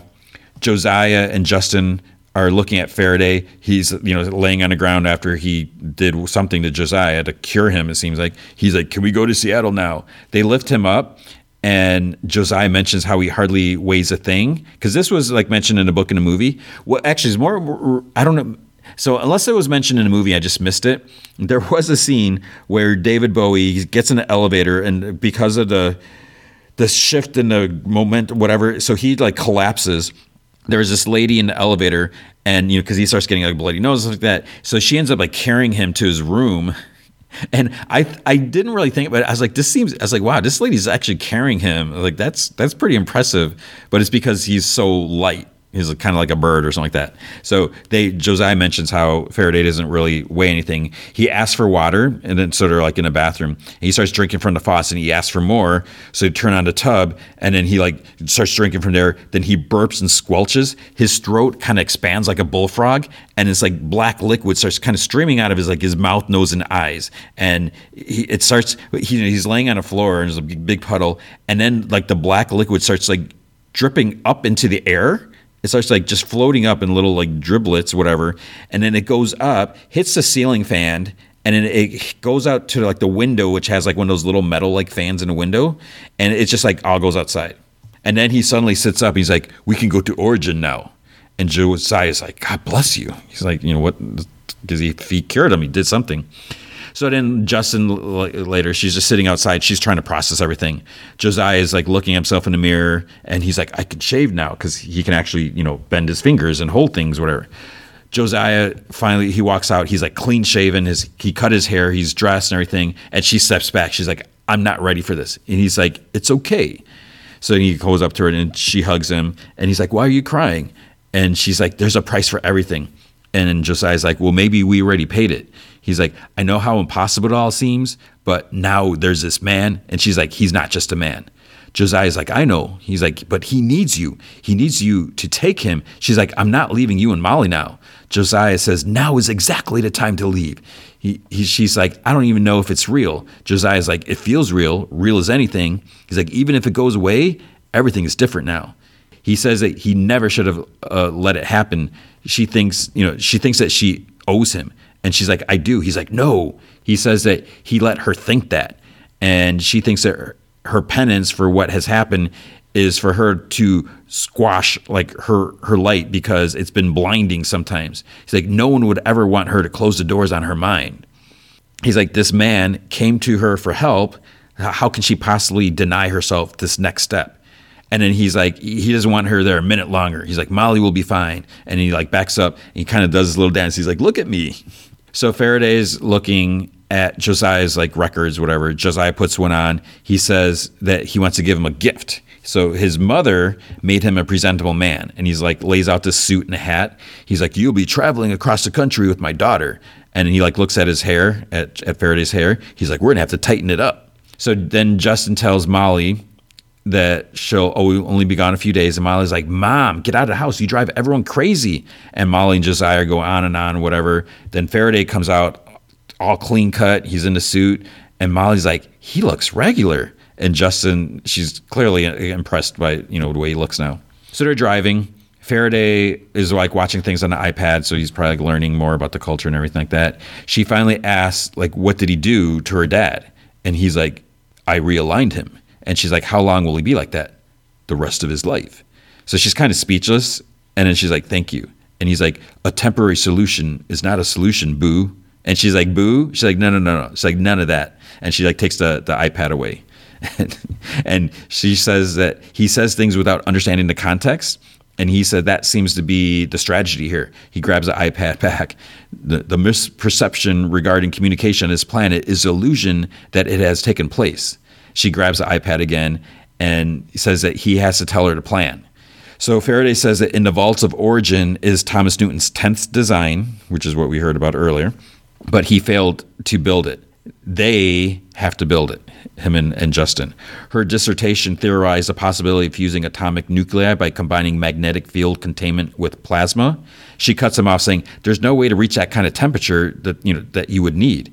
And it's like even if you could, there's still way too many questions about breeding enough you know tri- tritium or something like that. He tells her he's like pull over you know drive over there. So over to the side of the road. There's like this old abandoned like drill pump thing. So he goes you know they go out there he like opens the the hatch. He starts kind of retching whatever but then he's holding this like floating cube and it kind of changes shape and it's just like kind of twirling like over his hand over the palm of his hand. He inserts it like in a machine engine. The pump starts up and justin's like in shock and he's like you know, there's no radioactivity. And she looks at the shining device. She's like, this is cold fusion? And he's like, no, quantum. Ta da. So she's like, how long will this pump jack run for? He's like, decades. How'd you scale it? This is generations ahead of centuries beyond human understanding. So she's like, it's an energy cell, a prototype. And she's like, you built it? He's like, no. Thomas Newton was the architect. I assembled a component. And she's like, this, it's totally clean, no radiation, no decay but this prototype powered my journey here. It is nearly drained. So he takes it out of the pump. The 10th design is for a regenerating cell, inexhaustible, limitless. It will restore Anthea's core temperature. So he puts the floating spinning thing in her palm, and she's like in complete awe, just like looking at it. She's like, It's barely warm. And Faraday's like, Our sea boiled. To achieve fusion, we need. And she's like, Water. You came here for water. And then Faraday's like, Earth is on the same trajectory, facing the same collapse. You know this. It is in your work. So then looking at the device, she's like, I never could have imagined this. And he's like, You did imagine it. She's like, You came closer than anyone in human history. And when she couldn't continue, she still chose to work as a caretaker of the planet. So she starts walking away and she's like, I need a minute. Because she was caretaking, you know, cleaning up the toxic waste stuff or whatever. In Alaska, Agent Clay's, he was looking around Papel's place. He finds like an old film projector. And he starts looking around, and conveniently, he manages to find a hidden reel of film, like in a mini fridge door, like between the, the panel, whatever. So the film is a Papel from September 14th, 1984. It's like the Icarus program. And uh, he's like talking, subject refuses to reveal the algorithm for the 10th design. And a shot shows like an operating room of sorts. He's like strapped to his chair ongoing dehydration protocol, largely ineffective. And then you hear Newton's like, he's like, You're bleeding. Don't you see it? Your blood, your children's blood. You're so careless. And so, you know, he's strapped to the table. Man asks, he's like, Will someone get Mr. Newton some gin? Because he started drinking a lot of gin and became like an alcoholic. And then he like starts singing. Then he's like, No, no x rays. No, no, no, no, not my eyes. And they kind of did this in the movie. They didn't do this whole scene, but, you know, they did the x ray part and so they like force his eye open. I don't know why would you shoot anyone in the eye with X-rays? That just seems crazy. So they force, force his eye open, bzz, and he's like screaming, "I can't see! I can't see!" He's like, "Please help me, Mary Lou." So Mary Lou was the lady that he kind of. Um, he she was like his housekeeper in, in the book. She kind of had a crush on him, or not really crush, but she kind of liked him. But she introduced him to drinking.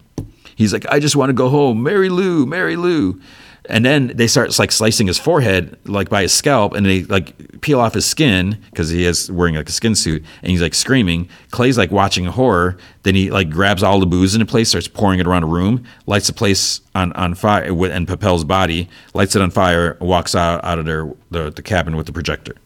So at a budget motel Justin's listening to a message from Molly and Josiah, so they seem to be doing fine and you know eating junk food or whatever, having breakfast for dinner. Faraday's outside floating in a swimming pool, but he's like wearing a suit. It's like, come on, dude.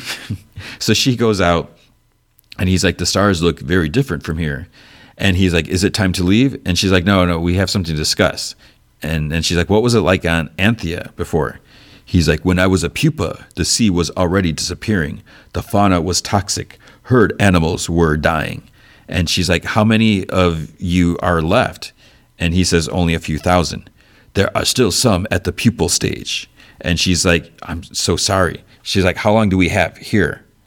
The domino has already tipped. As a species, you have chosen to ignore the symptoms. So she's like, how long? By 2030, temperatures will have risen above your extinction's threshold. From there, the remaining dominoes will fall in a matter of decades. So she's like, I, I, I don't know if if you're right about why I was I was working like I was working, but the the work was like breathing. It felt, and he's like inevitable, but it would have been destructive to others. And he's like, if you destroyed nothing, you would have accomplished nothing. So she says, by what she accomplished wasn't worth what was lost. By what scale? And she says it's not so simple to answer that question now that she understood that she's not not alone in, in the universe. So he asks if she's a scientist or if she's something else now. And she says, you know, she's like, take what you need back with you, but you leave the blueprint here. She's like, give us the same chance to fix ourselves that you have. That's the deal. If I agree, will you agree to be a scientist again? And she's like, yes, yeah, yeah. I will agree to be a scientist again. So he says that when he's gone, she can keep the design. And she asks how he plans on getting back. And he's like, he says Newton will inform him when it's time. So she asks, how are they supposed to get inside Origin? And he says Newton instructed him to find the Wizard of Risk.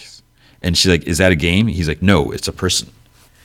So then in Seattle, we see Hatch he's like ch- kind of chasing after this woman as she like storms out of like a donut shop and he's like i just need a little more time and she says that she needed someone who could get her into book club it's like book club what and he said he said that he said he'd try that he'd make a call and she's like but book club's this flipping week and he's like but your app isn't ready. It violates like a million privacy laws. And she's like, so what? I'm supposed to wait until next year? She's like, flip me. She's like, well, flip you.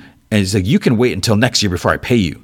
And he's like, you know, so she's in her car and everything. And he's like, she's ready to drive away. He's like, your app's a piece of poop anyways. She's like, I wouldn't wipe my butt with it. You know, she's screeching off. And he's like, keeps going. So he's like yelling. Then he gets in his car and he looks on his side. He has some sort of wound on his side. I'm like, what the heck? And then Justin like pounds on a window to car. She's like, hatch flood, and he like like kind of scares him. And Faraday's like by her side. And then she's like, are you okay? He's like, I have the shingles. He's like, who are you? So she introduces, you know, them, and she says that his office said he'd probably be here. So he's like, "Well, what do you want?" And she says, "Well, you're an IP attorney."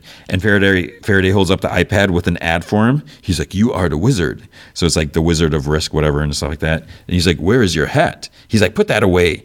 And Hatch is like, "Is like I was, you know, blackout drunk." Faraday's like, "But you put it on the internet. You chose a font." And, and he's like, he's he's like, do you have you do you have a sex tape? He's like, that's my sex tape or something like that because you know he was just embarrassed. He put it. I don't know. So he's like, what do you want? And Faraday says that she was inst- or Faraday says she was instructed to harness his rage against Origin, or, or he was instructed whatever. Hatch says like he's like that isn't funny, and Justin holds up the napkin that Faraday wrote the formulas on at the diner, and he like takes it in amazement, and she starts saying it's an algorithm, and he cuts her off. He's like, it's like yeah, I know what it is, and he's like, you know, you remember the time you see base 60? He's like, how'd you get this? And she's like, he wrote that. And he's like, BS. He's like, how did, you know, I don't want to know. And Faraday says Thomas Jerome Newton sent him to find him. And then Hatch is like, Thomas Newton sent you to me? I just said that. And Justin asks him, he's like, what else did Newton say? Faraday says, he said you had a good nose, but the only one you could not sniff out was you. And Hatch is like, keep the flip away from me. And Faraday gets in front of the car, but he, and he says, "You have to come with us." And Hatch yells again, and then Justin just tells him, "He's like, we're at the Holiday Inn on Aurora." He's like, "If you change your mind," and he just thinks for a second and leaves. So then we see Clay. He's meeting with that government lady Drew, and you know, he's like in the woods on the side of side of the road, Clay um, runs through the history of Thomas Newton, spaceman. He comes here in 1975, files patents, makes money for a company called World Enterprises. Then he leaves the tech industry for a decade. So they grab him, they annex the company, they box it up, ship it to the UK to avoid congressional oversight. Then they fold it into a British industrial supplier called Origin, run by Edward Flood. Meanwhile, Newton just disappears. And she's like, What do you mean disappears? And Clay's like, During the interrogation, he revealed a 10th patent that he never built. He wouldn't give it all, all the way up. Cryptography couldn't crack it, and it was written in base 60. And she's like, Stop. She's like, What's that? And so he says it's a form of arithmetic that was last used by the Mesopotamians 3,600 years ago, bef- or years before Christ. So it's symbols, and the most recurrent in Newton's patents is the sun motive, which leads him to believe it's designed for some kind of energy source. So she's like, okay, now there's another visitor and the two of them, and he's like, we don't know what they're doing, okay? He's like, all we know is that there's a blueprint for a power source from an outer from outer flipping space, sitting in the origin vault, and Newton still in the wind. Drew says that she knows what she has to ask him here, and he says that he knows that his uh, psych eval mentions the white whale bit that you know he gets obsessed with like chasing after things, and so you know he was going to say hyper focus or something like that, but it doesn't mean that he's off the mark. And she's like, it could be dangerous for him because she knows what this is activating for him. That he'll you know he'll never find the first eight years of his life because there's nothing there. So I don't know what happened to his life, like whatever. So this must be why he's kind of jerky sometimes. So if she didn't stop him, then you know he would have searched forever and died empty-handed. So she says that you know it could be a recipe for dip, and he's like, "This is not for dip." He's like, "Everyone on original team is dead," and she says, "Of, of course, it's been 45 years." And he says that after talking to Papel, there's no way he's going to believe that they all died in their sleep. So she says that she can't compute spacemen, but she can compute everyone dead because that's what they do when there's something worth killing for. Clay says that he wants to run this. He wants the resources and a clearance. He's like, he will find him and bring him in. So she's like, find him, but let him run a little bit. So she says that the 10th design is a weapon. Maybe it can be their weapon. So she is like, what do you need? He's like, half a million for surveillance and, and a person to help him with intel. So he suggests her or analyst who first detected the signal in New Mexico because her background is uh, very interesting. And she kind of glares at him. He's like, "Oh, I'll be nice." Hatch goes into his attic and he looks at this old file box. There's this letter to Thomas Newton, but it's like, like a classification letter, like making it top secret or whatever. He looks at like pictures of the symbol. He compares them to the napkin that Faraday wrote on, so I guess he took it with him. And then we see him knocking on a motel door. Justin answers. Faraday's like pacing in the background watching the iPad. And Hatch is like, I know of one other person who understood base 60, let alone calculated in it. He's like, and I have nightmarish, crazy making idea about where he was from. So I need to know where he's from and I need to know what he's doing here. And please, God, don't lie to me. So she looks at Faraday and she tells Hatch to come on in. So then it, it does one of those like fake commercial break things, whatever. And then Justin's like waking Hatch up, so he passed out. And Faraday's like, Are you afraid of me? And he nods his head and he's like, Yeah. And Faraday shows him that he's watching Mars Needs Women on the iPad.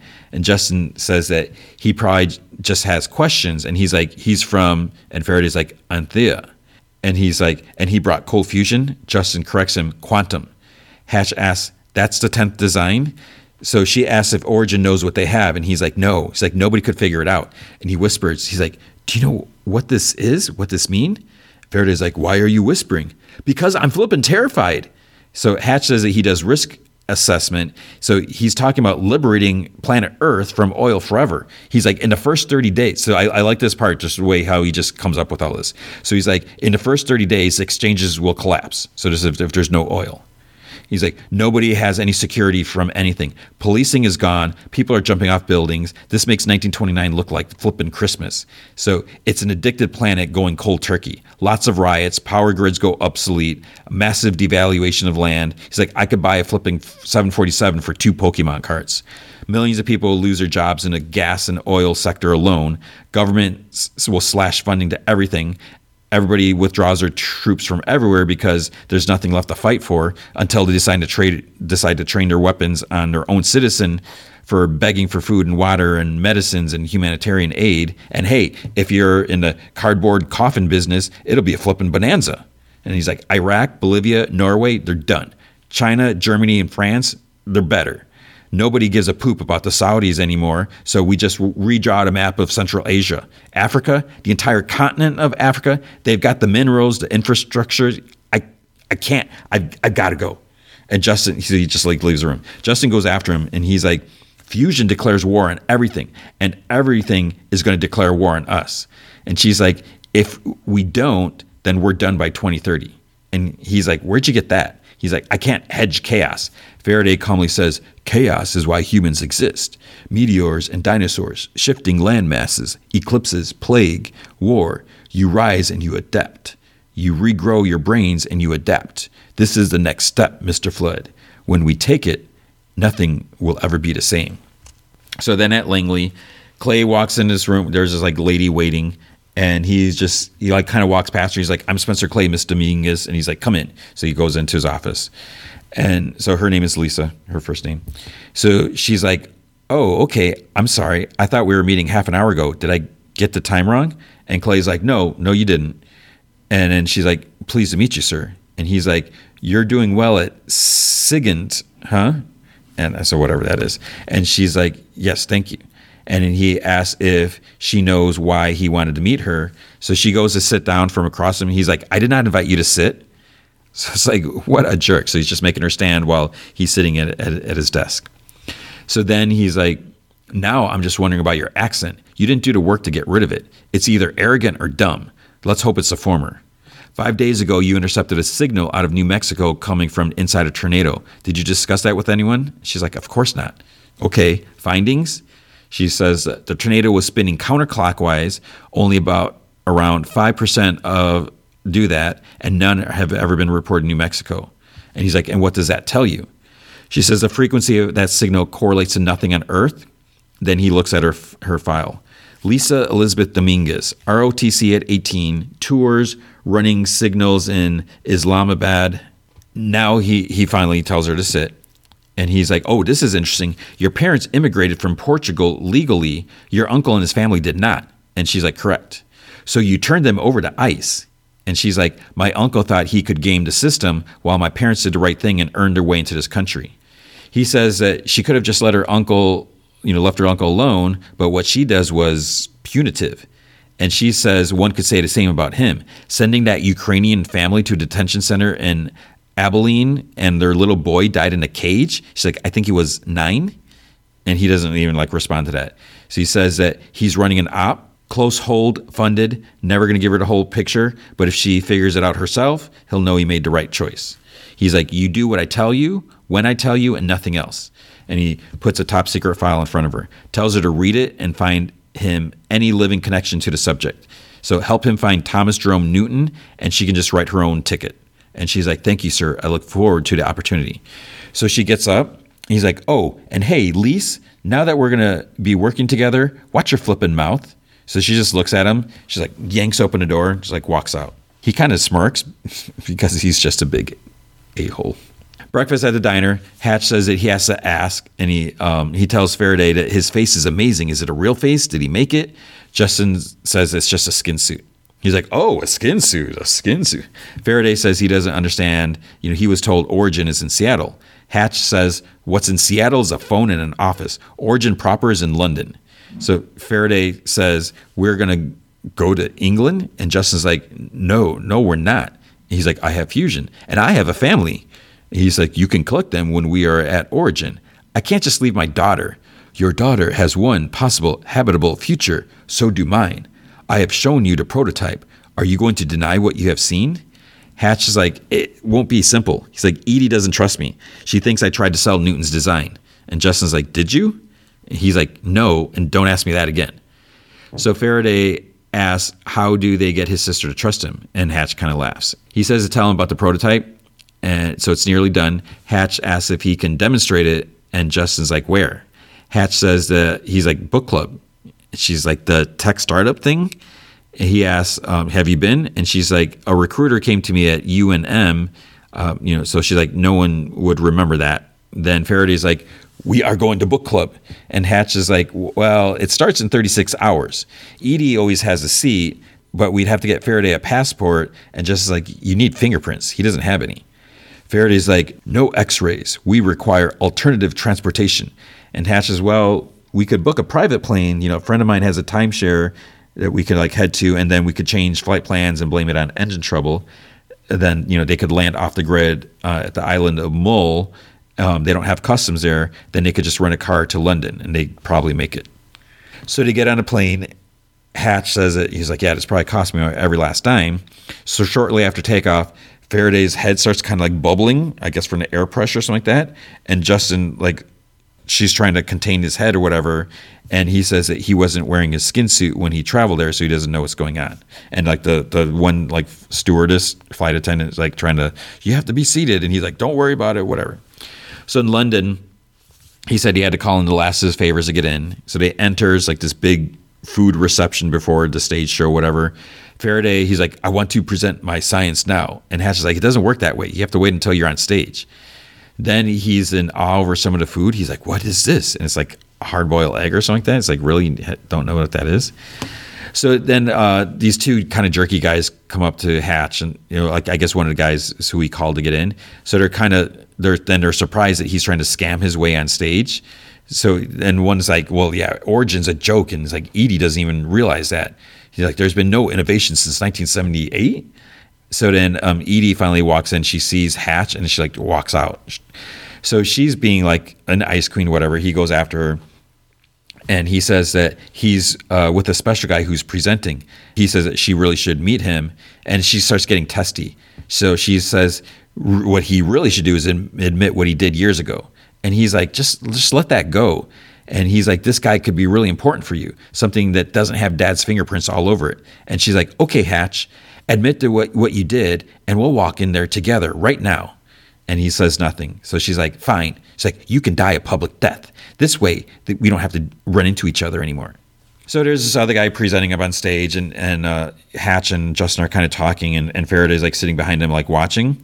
And then you know there, there's like digital screens with like calculations stuff like that. Faraday just walk walks up there, erases one of the dude's calculation on a screen board. Somehow he can, I guess it's touch screen or something like that, and he starts like writing some stuff on there. And then uh, Justin and Hatch see this, so Justin goes up there, and she's like, "What are you doing?" He's like, "He didn't calculate the structure, or whatever, correctly." Edie like sees all this and she like walks starts walking out. This lady asks Faraday, she's like, "Are you a presenter tonight?" I am. So she's like, "And what makes you think that you can interrupt this presentation?" I have come with a prototype for a quantum fusion process. So Edie hears this like right before she leaves and she stops. The guy like sitting next to Edie like kind of scoffs at this is that he's one of like the jerky guys. Everyone, the, all the chatter, that's just like stops, silent in. Then Justin like looks at him. She's like, "Do it." So he pulls the device out of his pocket. The lights in there kind of flicker a bit, and then it gets sort of bright from off to the side. Everyone starts like staring out outside in awe. The, all the lights from outside from the city they start turning on, and they're just like brighter than they were before.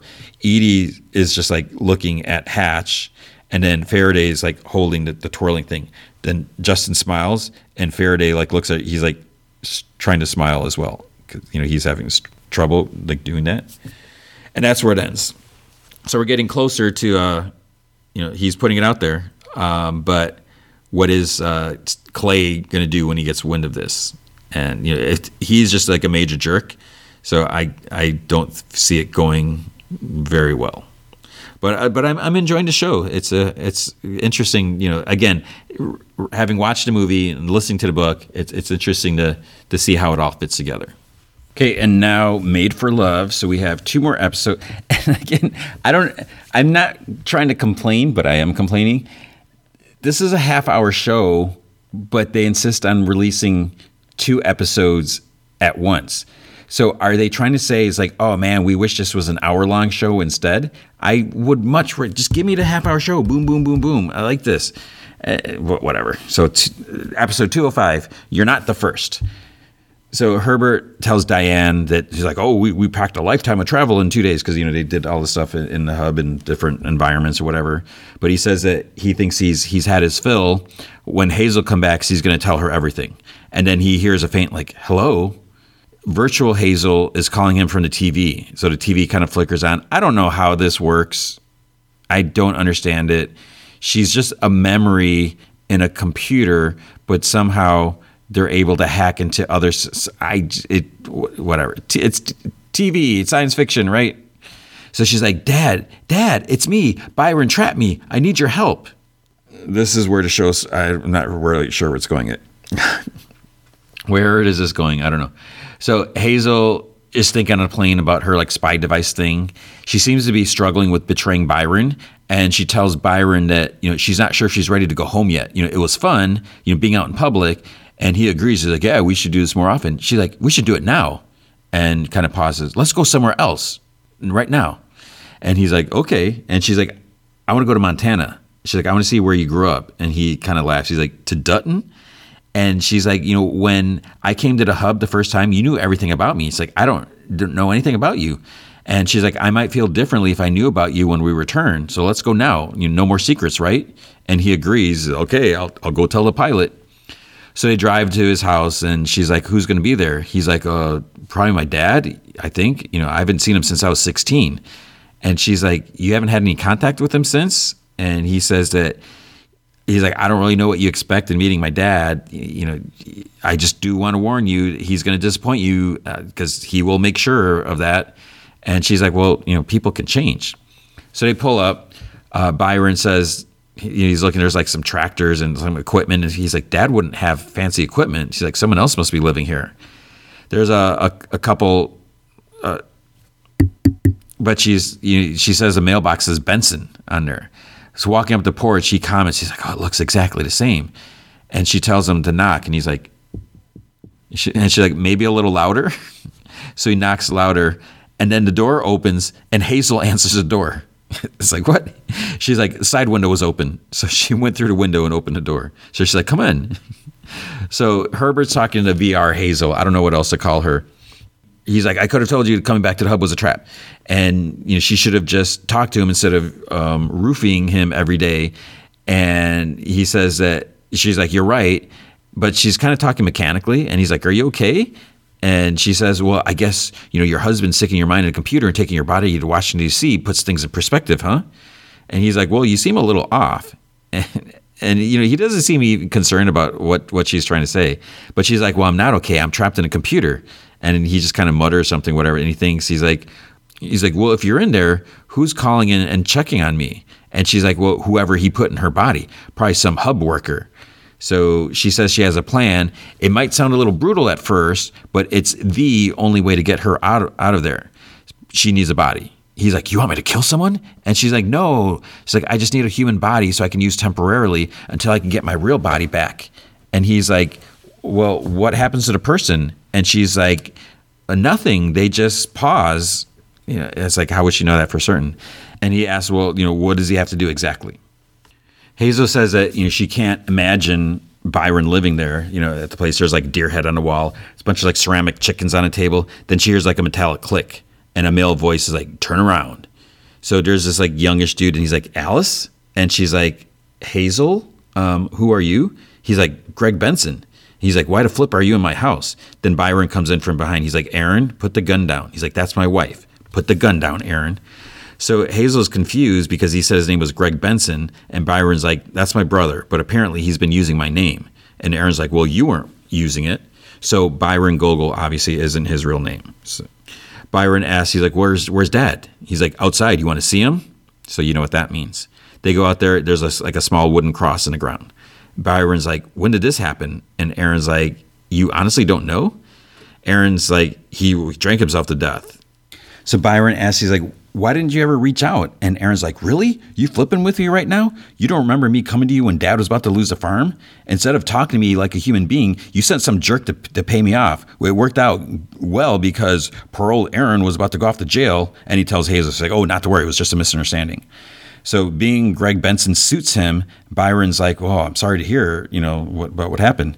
And he's like, "Okay, we'll be on our way." He starts walking off, and Hazel's like surprised, and she goes after him, and she's like, "Are you okay?" And he's like, "Aaron isn't a good person. He he doesn't, you know, I don't know what he's up to, and I don't want to know. He can't be trusted." And she's like, "But you haven't seen each other since you were kids." And he's like, "It was a mistake coming here." And she says that he's his only family that he has left. She's like, "Does he want to try?" And she's like, "Please." And Aaron's like, you know, he's like, oh, you know, we, we should, uh, you know, have some dinner or something like that. So Jasper is talking to Zelda, and you know she's saying he's like, so basically you're saying humans are fundamentally self-absorbed, and you know they're talking some more. He says that he's been thinking about what she said about Fiffany and Hazel escaping through the tunnel. He's like, are there more? And she's like, there's a few underwater access tunnels, and she could show him, but you know he'd have to go in there or whatever.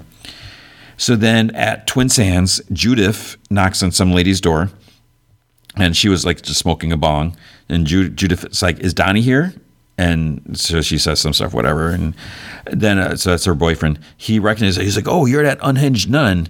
So he's like, he apparently he contacted her saying he had info on Hazel. He's like, It was a, a little while back. Hazel was outside my house. Byron Gogol called my phone and he had me tell her that Hazel was made for love.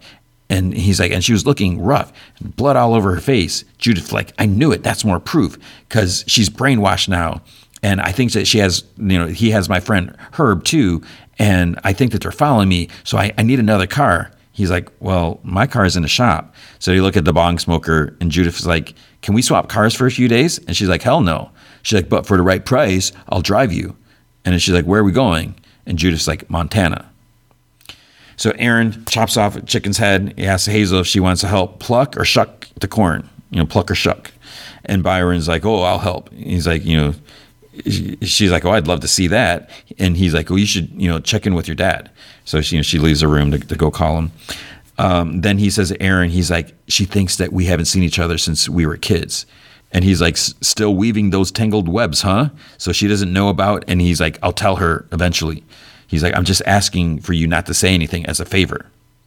At the hub in the pasture, Fiffany and Herringbone are running from like three people. I can't really tell who these people are, like what, what they're doing there. Then Herringbone runs into like an invisible wall, and Fiffany, she's like, What? You found a wall. So she's like, Just find a corner or door. He finds a doorway or something like that. And he's like, She's like, Where is this? He's like, Oh, it's another circle of hell. So they go through, and he says that the pasture cube has different landscapes with different mind flips, mind Fs. He, he looks back, says that scenery has changed and must have disoriented the dwellers so because they're, they're gone. So Fiffany says that she doesn't know how much longer she can do this. She's exhausted, she's thirsty, and he's like, "Oh, that's I'll go look for some water, or something like that." But then he sees something kind of buried a bit. He like digs it out of the dirt, and it's a picture of young him and his wife and he finds like more pictures in the dirt, like wedding pictures, and he's like cursing. His, you know, th- these pictures are there to torment him, whatever. And then he finds another one. It's Fiffany holding the baby at the hospital. Herbert's phone rings, and he's worried that it's a, the imposter calling. So he's silent. You know, he answers. She's like, "Hey, Dad," and he's like silent. And then he's like, uh, "I can't talk because I have chili on the stove." And she's like, "Oh, I just wanted to say that you know Bengals and me or Bengals and I." And he's like, "Oh, that's great. Got to go. Bye." And he like hangs up. So she was just trying to say that you know she's gonna be you know a few days later or whatever. So then uh, Hazel sees like this open door and there's like a bunch of like rifles, almost like like automatic rifles and stuff like that. So she's like, "Okay," and she closes the door. At dinner, Hazel's like, "So who's Alice?" And Aaron's like, "Oh, that's just someone you know we used to know." And then he says to Hazel you know, you could be her sister. And she's like, How long has it been since you've seen each other? He looks at Byron. Byron's like, Well, mom left when he was eight and, you know, took Aaron with her. Dad always complained that he was left with the runt. And Aaron's like, Well, you got the better deal because with mom, I never knew where I was going to sleep at night. And Hazel's like, Is she still alive? And he's like, Don't know. He asked, you know, Aaron asked Brian Byron if he knows. He's like, Well, I tried looking her up once, but, you know, no luck. So he's saying that mom took him, took Aaron away. I don't know if Aaron was eight or he was eight. So keep that in mind. A car horn honks outside. Aaron's like, oh, he looks out. It's it's Leroy Fish, and Aaron or Byron's like, he's still alive. So I guess he used to always give them grief and stuff like that. So Aaron looks out the window and Leroy's like, "What's with the fancy cars up the road?" And he's like, "You know, was like we're watching you or something like that. Or they're watching you." Or and Aaron's he tells Hazel that Leroy shot your husband once, and Byron's like, "It was just BBs." You know, I walked onto his property, and Aaron's like, from that day on, it was war. He's like, we TP'd his house, we opened his livestock, livestock gates. Um, and he's like, you know, last week I subscribed him to 10 fetish magazines. But it's like, wait, so they TP'd his house when one of them was eight years old or younger and stuff like that. So it's like, this sounds like stuff that they would do when they were like teens. So they laugh and everything like that. Aaron's like, oh, it's good to be together. And he's like, he says to Byron, he's like, I'm glad you're here. You know, it's been too long. And Byron's like, yeah, it's good to see you too. So Hazel's looking in Byron's old room, and then he asks, he, uh, he's like, "Do you want to see my roof?" She's like, "Yeah." So it's like exactly like the the quiet, secluded place that he made. He turns on a radio that he built himself because he says they didn't have like TVs growing up. And she's like, "Why'd you change your name?" And he says that growing up, he felt that he was born in the wrong family. Like maybe he was adopt. He looked for clues that he was adopted or maybe swapped at birth. So he would sit on a roof fantasizing that you know someday he could be a completely different person. And she's like, I, I get that actually. She's like, I wanted a new life too. She's like, that's why I married you. And then she's like, Why did you want to marry me? And he says, I think I wanted you to save me. He's like, he thought that there was a chance that she'd be able to fix whatever was wrong with him. And then she's like, Well, why have we never talked like this? And they both kind of laugh. Jasper is lying in bed, and then outside his window, somehow Zelda's there. And she's, you know, whatever. She says she can't stop thinking about him. She wants him and knows that he wants her too. He's like, I do. So she's like, I want you to swim with me so I can feel you, whatever. And then he's in the water. So he's obviously dreaming because he's like breathing, you know, not whatever. And then um, he like wakes up, started. Then his holo virtual assistant Paula Abdul, she's like, "Are you all right?" Because you know he was thrashing around in his sleep. He's like, "Oh, I'm just getting used to you know being here." He's like, "Transitions are hard," and she's like, "Well, that's not all that's hard." and she's like, "Some whatever other stuff." Hazel uh, tells Byron that uh, you know they're about to go to sleep, I guess, and and he's about to leave the room, and she's like, "You can sleep in, in the bed with me if you want." He's like, "Are you sure?" Because he was going to go down on the couch, and then you know they're they're laying in bed, and she asks if this brings back any high school memories. You know, did he sneak any girls up here? And he's like, "No." He's like, "You're actually the first. Then uh, she asks, "Did you ever fantasize about sneaking girls up here?" There's like a pause, and he's like, "Yeah." So you know he has his back like turned to her, you know, and then she looks at like over at him, and then she starts kissing him, and then they start moving um, then he's like, you know, making moves on her. Then she tells him to lie back so she can take control because he was always like the control freak before, and you know he never he never wanted to achieve anything. He always wanted to. So yeah, so she's change, mixing things up here. Herbert's in a medical room. He's he's faking being you know knocked out, but then he gets up. He unlocks a drawer. He puts this like a chip tray chip on it, a tray thing, whatever. Then Dr. Howe comes in, turns her back on him. He gets up, he grabs her and straps her down, and then the, the drill comes at her head. He's like, I hope this isn't going to hurt. So this seems a little like out of character. I mean, it just seems like Herbert's making a huge leap here. Just, ah, I mean, the, the show is wacky and whatever, but it just it just seems like a little little much here. So inside uh, VR, Hazel's like, it's happening. And then she starts fading. It's like, who's even controlling? How is this even happening? So she tells VR Byron, she's like, I'll be back for you. And then Dr. Howe opens her eyes. She's like, hey, dad. It's, it's that easy. So she's enjoying sensations like drinking and she gets up like trying to walk, it used to, you know, being in a body or whatever. And she thanks her dad for helping. And he's like, well, how will, will I know it's you in your body again? He's like, you know, they should have like a code word or something. He suggests, you know, something from her her secret lang- made up language with Bengals, like smears are rearsite. And she's like, no, you're stupid. And he's like, well, okay, then why don't you come up with an idea? She's like, no, that should be the code. No, you're stupid. He's like, oh, oh, oh okay. Aaron wants to check on Hazel while Byron's not around. So he's like, you know, he says that she's really good with him, that she only tell, but she only tells him what he wants to hear. And she's like, she's, what's that supposed to mean? And he's like, well, the other one never really figured out. And she's like, what other one? Hazel, you're not the first one he brought to the hub, okay? And he's like, things did not end well for her. You need to get out. And she's like, what, what, what happened to her? Then uh, she looks in her purse and she panics because the device thing is gone. And he says that he can help her, but she needs to trust him. Byron comes in suspicious. He's like, the plane is ready. Because it, it seems kind of weird. And Aaron's like, oh, you know, he tries turning it around. She's like, you should stay longer. and Byron says that you know she needs to check on her father, and he just like grabs her suitcase and purse and walks out. So does Byron? Did Byron? Her the tracking device thing is gone. On the plane, uh, he asks if, she got to know him better, and she's like, "I think I did." And then you know, then she's looking off the side in her purse and like that, and he's like, "Are you missing something?" And she's just like, "Uh, no." At the house, it turns out Aaron has the device. He activates it, and then he's watching its cars and sirens and like SWAT trucks. They go to Leroy's house. The FBI dude he finds the device in the mailbox that says Elfish because it's Leroy, and he's like, "All right, people, let's find the hub." And Aaron just drives away. So Aaron, I don't know what, what his his goal was and like how he knew what it was or whatever, but yeah, it, it, does, it doesn't make sense. Obviously, he wants to mess with, with Leroy, but it was like the perfect way to mess with him, I guess. Anyways, that's the end of episode five.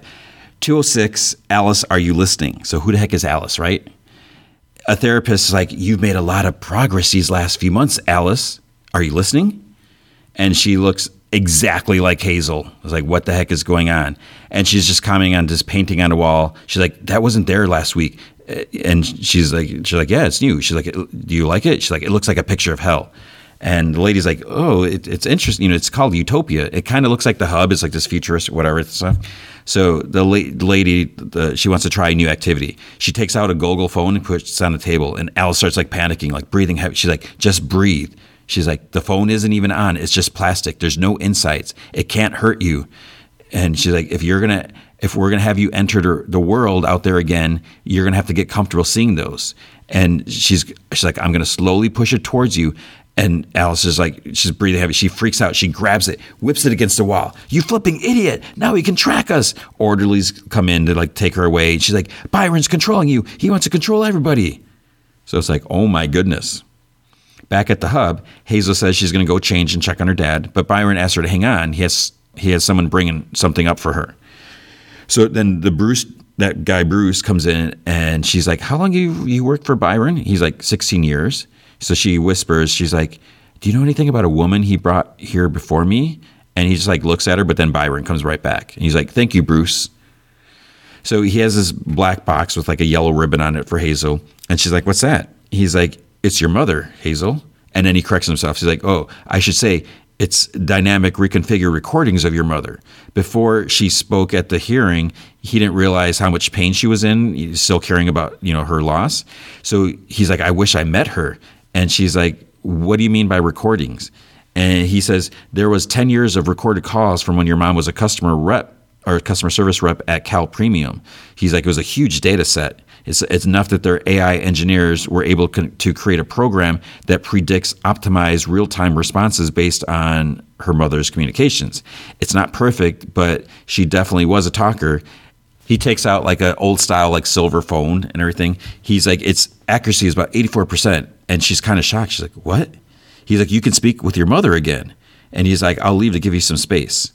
And then the phone rings. It rings like a bunch of times. She eventually picks it up and you hear, Hazel, is that you? It's mom. Dr. Howe is like spinning in her chair behind her desk, which is whatever. Byron comes in and he asks her to delete the copy of Hazel's consciousness from the hub, uh, from the hub cloud immediately. And she's like, What? She's like, I don't understand why. He's like, Well, Hazel is starting to trust me and I don't want to compromise that. And she's like, Oh, I see. Because you copied her consciousness without her consent? He says it was more of an insurance policy, but he now sees the error of his ways. So he's like, delete it. And she's like, well, I'll just need you to log in yourself because I don't have the authority. And he's like, okay. He's like, she says that he doesn't have to worry about Hazel finding out. And he's like, why is that? Because I already know. She jabs him in the shoulder with a needle and he's like out immediately. Then she like flips him off, which seems kind of silly. It's just like a callback to the first episode, I guess, whatever. So Hazel, Hazel's mom on the phone, she's like, what's wrong, honey bunny? And she's like, I can hear it in your voice. And Hazel's like, all I said was hello.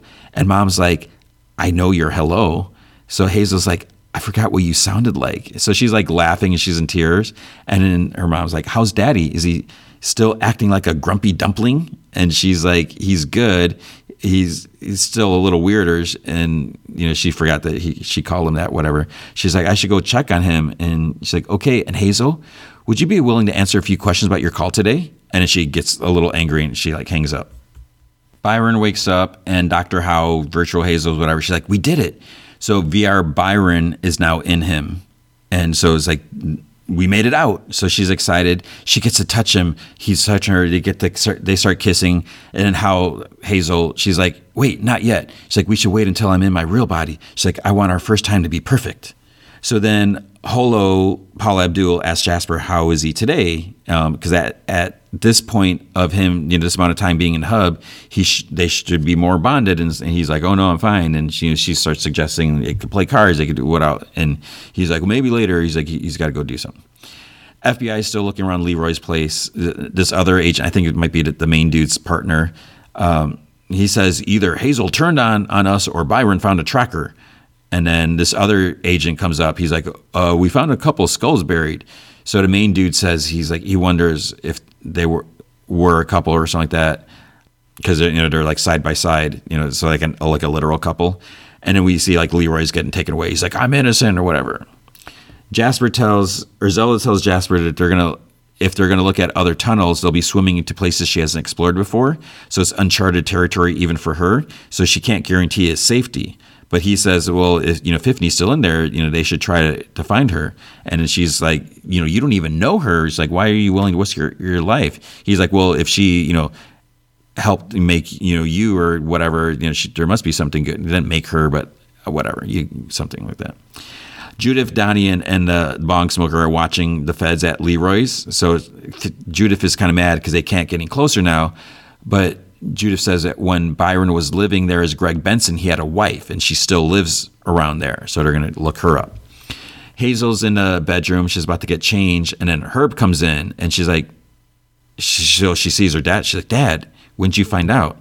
And then Dr. Howe, virtual Hazel, comes in behind him and she's like, What are you doing here? So he tells Howe to do what she has to do. And Howe's like, it'll be easier if you don't fight this. And Hazel's like, what? Then he yells, you're not my daughter. So Howe jabs her in the shoulder with the needle. She's out. And then Howe, Dr. Hazel, whatever, or Dr. Hazel, Dr. Howe Hazel is like, I'm going to go get a gurney. So Herbert sits, you know, he's sitting there. Hazel's just laying sprawled out on the floor. Then he sees a boxer. He opens up. He, he sees a phone. He picks up the receiver, just sticks there, and he hears like a click. He's like, hello? And then you hear, My God, Herbert, is that you? Herringbone found some flavor balls, so he got some food. Fiffany's, and I guess some water. Fiffany's like, Honestly, I still don't feel any better. And he's like, Oh, honest now. And she's like, If you have something to say, and he's like, Well, if I'm being honest, I do. So he takes out a picture of her and the baby. And she's like, Where did you get that? He's like, I poured out my soul to you. The least you could have done is mention you had a kid. And she's like, I don't. He's like, Oh, come on. I know that's real. It's not a Bennett Photoshop job. He's not that good. And she's like, No, that's not me. That's my twin sister, Bessica. so her name is Fiffany. Her twin sister's Bessica with a B. And then it starts raining. So there's a flashback. We see Fiffany and her husband sitting on a couch, and then someone's at the door. Then Bessica is there with her daughter, and it's raining outside. And so she's like, come in, or whatever. And Bessica's like, I can't do this alone. And Fiffany's like, isn't it time you told the father? And she's like, sits there. And then she looks at Fiffany's husband. She, she's like, Ignacio, that's your son. And he's like, what? Bessica says to Fiffany, you weren't going to give him a baby, and I wanted one. He's like, we slept together several times last year. And again, he's like, what? Fiffany's like, is this true? He's like, of course not. Bessica starts listing. She's like, the places that they were in the house they were together. And then Ignacio's like, I didn't know. He's like, I thought that she was Fiffany, I swear. And then the dog starts barking. And according to closed captions, the dog's name is Zelda. Fiffany's like, You did know. Zelda always barks at Bessica. Then Fiffany walks out of the house into the rain and they're at the door. They're like, Oh, don't go out. So in the present, she says that the rain there is her fault. It's her trigger because it reminds her of the night that she lost the two most important people in her life. She left the next day. She went to Washington, started doing research on animal communication, and she resolved never to trust a human again until Herringbone. At the FBI Western um, District office, the main agent dude and his partner are sitting in in the, the, their boss's office, I guess. So the main dude's worried that um, that he messed up because he said something to Princess Gogol to Hazel. He, I, he asked her like if she would have slept with Jasper or if she did or something like that because he's how he thinks that Jasper anyone would want to sleep with Jasper and then she's like what? So he thinks that he's like because he asked his partner he's like do you tell him about that and he's like no whatever. The boss comes in. He's like there's no easy way to say this you're both getting promoted. The two bodies that they found were linked to this huge cold case. It's like some very rich and powerful people were involved. So they're heroes. And the main dude's he's like, well, what about the Gogol case in Jasper? Because you know he's stuck in the hub. And the boss like, well, that's a problem for tomorrow. He's and he's like, oh poop, tomorrow's Saturday. That's a problem for next week. Today we celebrate. He calls his secretary and comes in with a cake. They all start singing for he's a jolly good fellow. And the cake has like two like skeletons and graves like in the frosting. So Judith and uh, the couple they they pull up to an address. Donnie's like, "It's a mental hospital," and the, the lady's like, "You can't just drop in. You know, my my cousin was in a place like that. I had to fill out a bunch of paperwork and take a drug test just to visit." And she's like, uh, "There's also a sign there. It's like no admittance without approval. Whatever visitors must check in." Judith is like, "Well, what was the security like there?" And she's like, "I don't know." She's like, "I never passed a drug test," which is no surprise. VR Hazel wakes up in Hazel's body. VR Byron is there in Byron's body, and she's like, "It worked." She looks in the mirror. They hug, they kiss, etc. They go at it. Judith uh, decides, you know, to swing by a costume shop. So they return to the hospital. So Donnie is dressed as a priest. The lady is dressed as a nun. Um, they start walking by, and this dude walks up, like from the, the desk. He's like, "Whoa, whoa!" He's like, "Wait, where, where, where are you going to?" They start saying that they're there for communion. They're like, "Well, Father O'Brien or someone," he's like, usually does it, and they make this excuse that he he some certain indiscretions came to light or whatever like that. So they're going to go and, and, do the communion instead. Then we see uh, Hazel and Byron are splashing in a pool. Bennett comes up, but then he feels awkward because he realizes they're both naked. And then you know she kind of comes up to her like in like inner like floaty things or whatever, and she's like, "How are you?" And he's like, "You've never asked me that before." And then, you know, she's like, I'm going to go talk to my dad. And she gets out and he's like trying to avert his eyes and all that stuff. And then Byron comes, swims up to him. He's like, you know, even though you work for me, he's like, I enjoy spending time with you. And he's like, I feel the same way. Then we see Herbert's like staring at the phone. He, you know, picks it up. His wife's like, I can hear you breathing on the phone. And he hangs up again. VR Hazel comes and, and then he's like, is it you? And she's like, it is. And he looks at her and she's like, Do you remember, she's like, no, you're stupid. Judith and the others enter like the common area or whatever. And Donnie's like, that girl looks just like Hazel. So Judith goes up to her and she's just kind of staring off blankly. And Judith is like, Alice, she's like, I know what happened to you. You were married to Greg Benson and he hurt you. He, she asks, um, or Alice asks if she wants to play dominoes. So Judith sits there and she asks if Byron put her there. And she's like, no, I put myself here. It's the only place where I can be free from him, far away from the hub. And Judith's like, can you tell me where the hub is? And Alice's like, why would you ever want to go there? So Judith says that her friend Herb's trapped in there with his daughter, and she shows her a picture of Hazel. And Alice like, or she says, you know, she looks just like her. Judith's like, it's his latest wife, and Alice is like, well, he can be charming until you realize he just wants to control you like a pet. And Judith's like, he put a chip in her head, and Alice is like, oh, looks like I got off easy. She's like, but I can't help.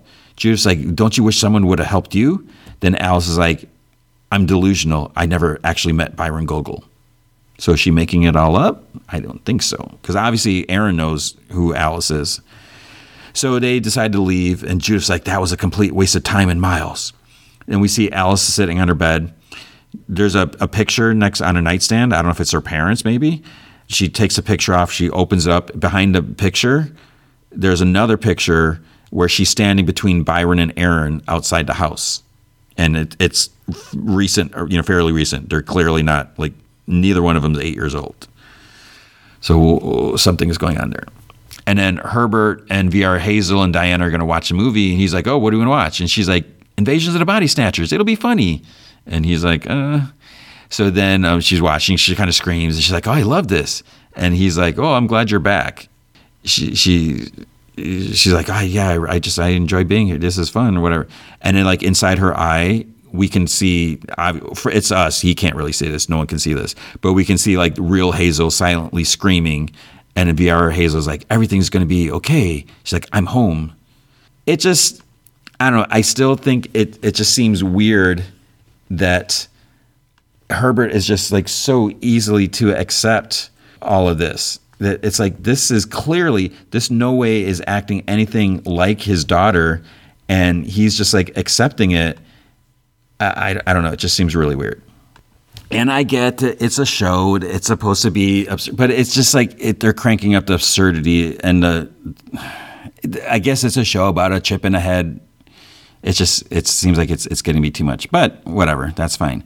So there's um I don't know if there's only two more episodes left. So they're, they're, again, they're probably going to show them both next week, but that's how it goes.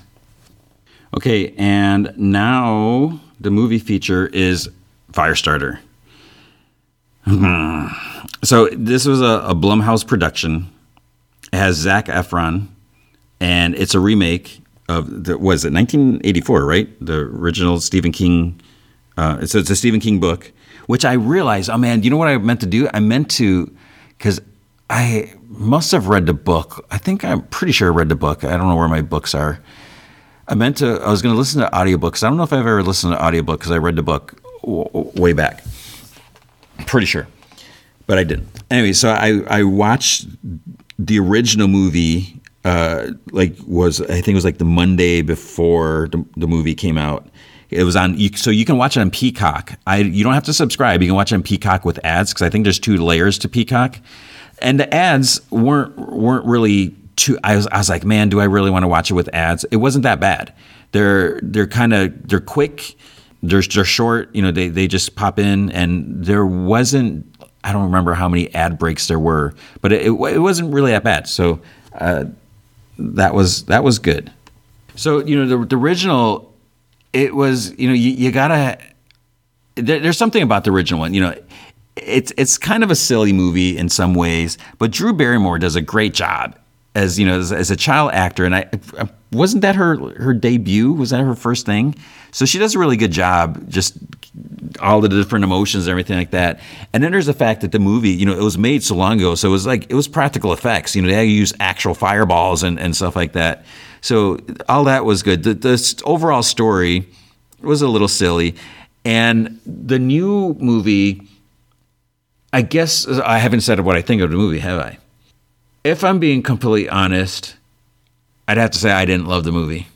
I wouldn't say. I, I guess my my big thing is when you're looking at a remake, why is a remake being made? Why is it happening?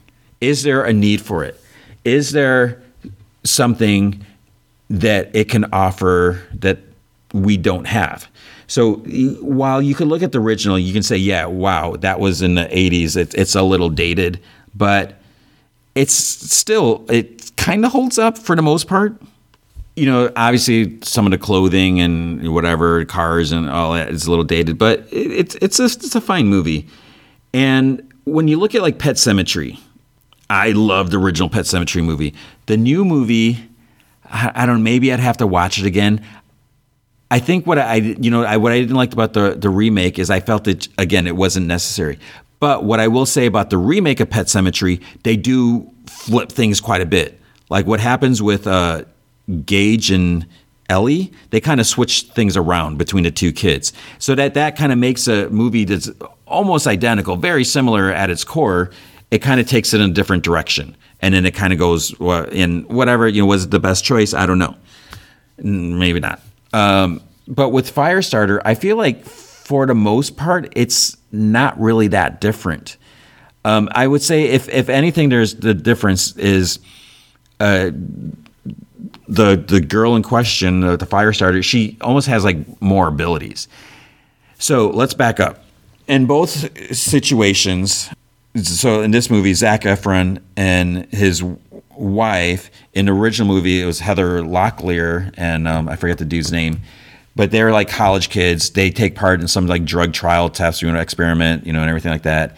And in both cases, there's like some people were going to get this this formula, this chemical, something. Other people are getting like a placebo, and it was going to affect some people and not have an effect on it ended up like some people were like went crazy and were like dying or whatever like ripping their faces off and so basically the the in the original movie i know that they met at this they were side by side and you know they're all in this big room and lying in beds getting injected or, or getting whatever stuff.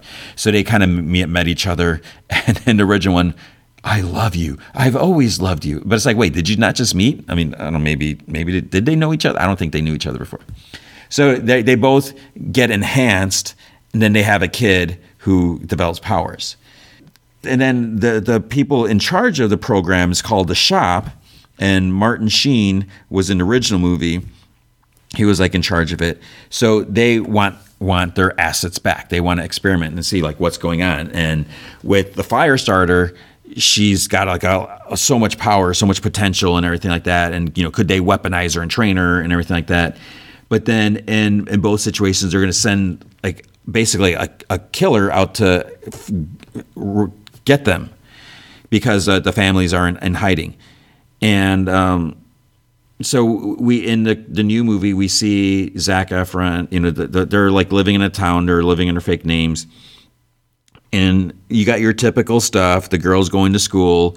There's a stupid bully kid that's making fun of her that unnecessarily, and you know, as she gets upset, her power. You know, she's can barely control her power, and that's where things are gonna kind of escalate is where her powers are going to go off and they're going to get tracked and they're going to be hunted and and it's just going to kind of go from there. Now again, uh, you know the the parents having different. I forget what the powers a mom has, but like Zac Efron kind of has more like psychic abilities. I think Drew Barrymore kind of had hints of it, but just here it seemed like it was, it was a little more. They start getting hunted, you know. But what's different in this new one the dude hunting them has powers him, uh, himself. So he's supposed to be retired, and they basically call him in to, to bring in this girl who he kind of refers to as like his sister because you know she has powers like he does or whatever. In the original one, the dude just wanted to, to kill her because it was just like just weird, weird, you know, whatever. I don't know what was going on.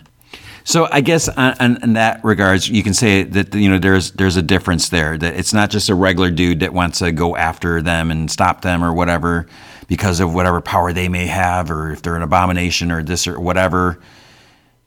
But here, it almost feels like he's being forced to, like he doesn't really have any say in it, and it's like okay, that, you know that that's fine and all that. So we have that, and it just I, I think the other difference is the original movie was was about two hours long this one is closer to i think like an hour and a half and it just felt shorter. With the original one there was like longer times because when they had drew barrymore captured and that, that you know they had them separate they wouldn't they didn't want them together. But then the, the hunter dude was like trying to like sneak make friends with her and you know just to try to sort of manipulate her or whatever because you know they're trying to see if they can convince her into using her powers. You know she didn't want to do anything she didn't want to cooperate because she wanted to see her dad and everything like that.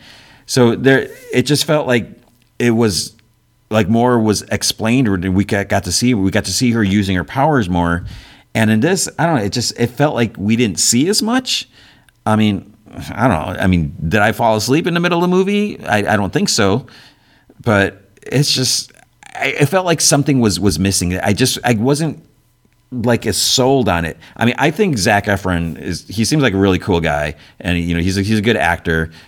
Um, he, and he was he was good in a role. He was he was a little harsh with with her in the beginning, like she's got to shut down her power. She can't use it because you know that that's too dangerous and everything like that. And he's just like. He's like, yeah, this is your fault that this is happening. It's like, oh, that's a little, little way harsher than tough love. Oh, because there's like one part where they're when they're on a run, this cat comes. She sees this cat, or you know, Zac Efron sleeping in a car, and she's like, "Oh, hey, kitty, come here." The kitty comes up and it scratches her, and then she reacts and burns the cat. And he w- comes out. he's like, "Oh, you have to finish it, it off now. You know, you can't just let it suffer." So he makes her kill the cat. He's trying to teach her everything, but it's like that, that's a, a little harsh. so I mean, it's just really hard to to say you know, it it's it doesn't have great reviews. You know, I'll, I'll say that. Uh, it's looks like oh my goodness, this right. Let me look this up. It's currently at a wow. It's even lower. It was it's at a fourteen. It's at a thirteen percent on Rotten Tomato. Audience score is a forty nine percent, and yeah, with wooden acting, plotting storyline, several cringe-worthy changes to the source material, 2022 version indeed starts a fire, a dumpster fire. I hate stuff like that when you're look, trying to make a soundbite quote, whatever. Pretty okay when no one is talking. At least this one is more mercifully short a waste of talented cast and crew that somehow, against all odds, makes a 1984 film seem like a staggering achievement in the realm of King adaptations. Firestarter lacks a spark of anything more than mediocre. Zac Efron lends a modest amount of star power to the proceedings, but the story is so uneventful that it seldom rises above a low boil, etc., etc., etc. Oh, here's one that liked it. Here's what nobody else will say Firestar 2022 is almost a lot of fun. The weird F bombs, the strange jaunts into full on horror, the way the film is unafraid to use the superhero word, the fact that it exposes Stranger Things, all of that is great. Eh, I don't know about that. So the way it, it kind of ends, it almost feels like they want to try to make like a, a sequel or anything. I cannot see it happening with the reaction to this. You know, it's it looks like on IMDb it's at a is it a 4.8 4.8 out of 10 yeah it's just I, I, I don't know. And uh, like I, I, said, maybe if I didn't just watch the original, I might feel like, you know, that this wasn't necessary. I, I don't feel it was necessary. Is anything really necessary? You know, you can argue that, whatever. But it just, I don't feel like it really added anything. Music by John Carpenter, awesome.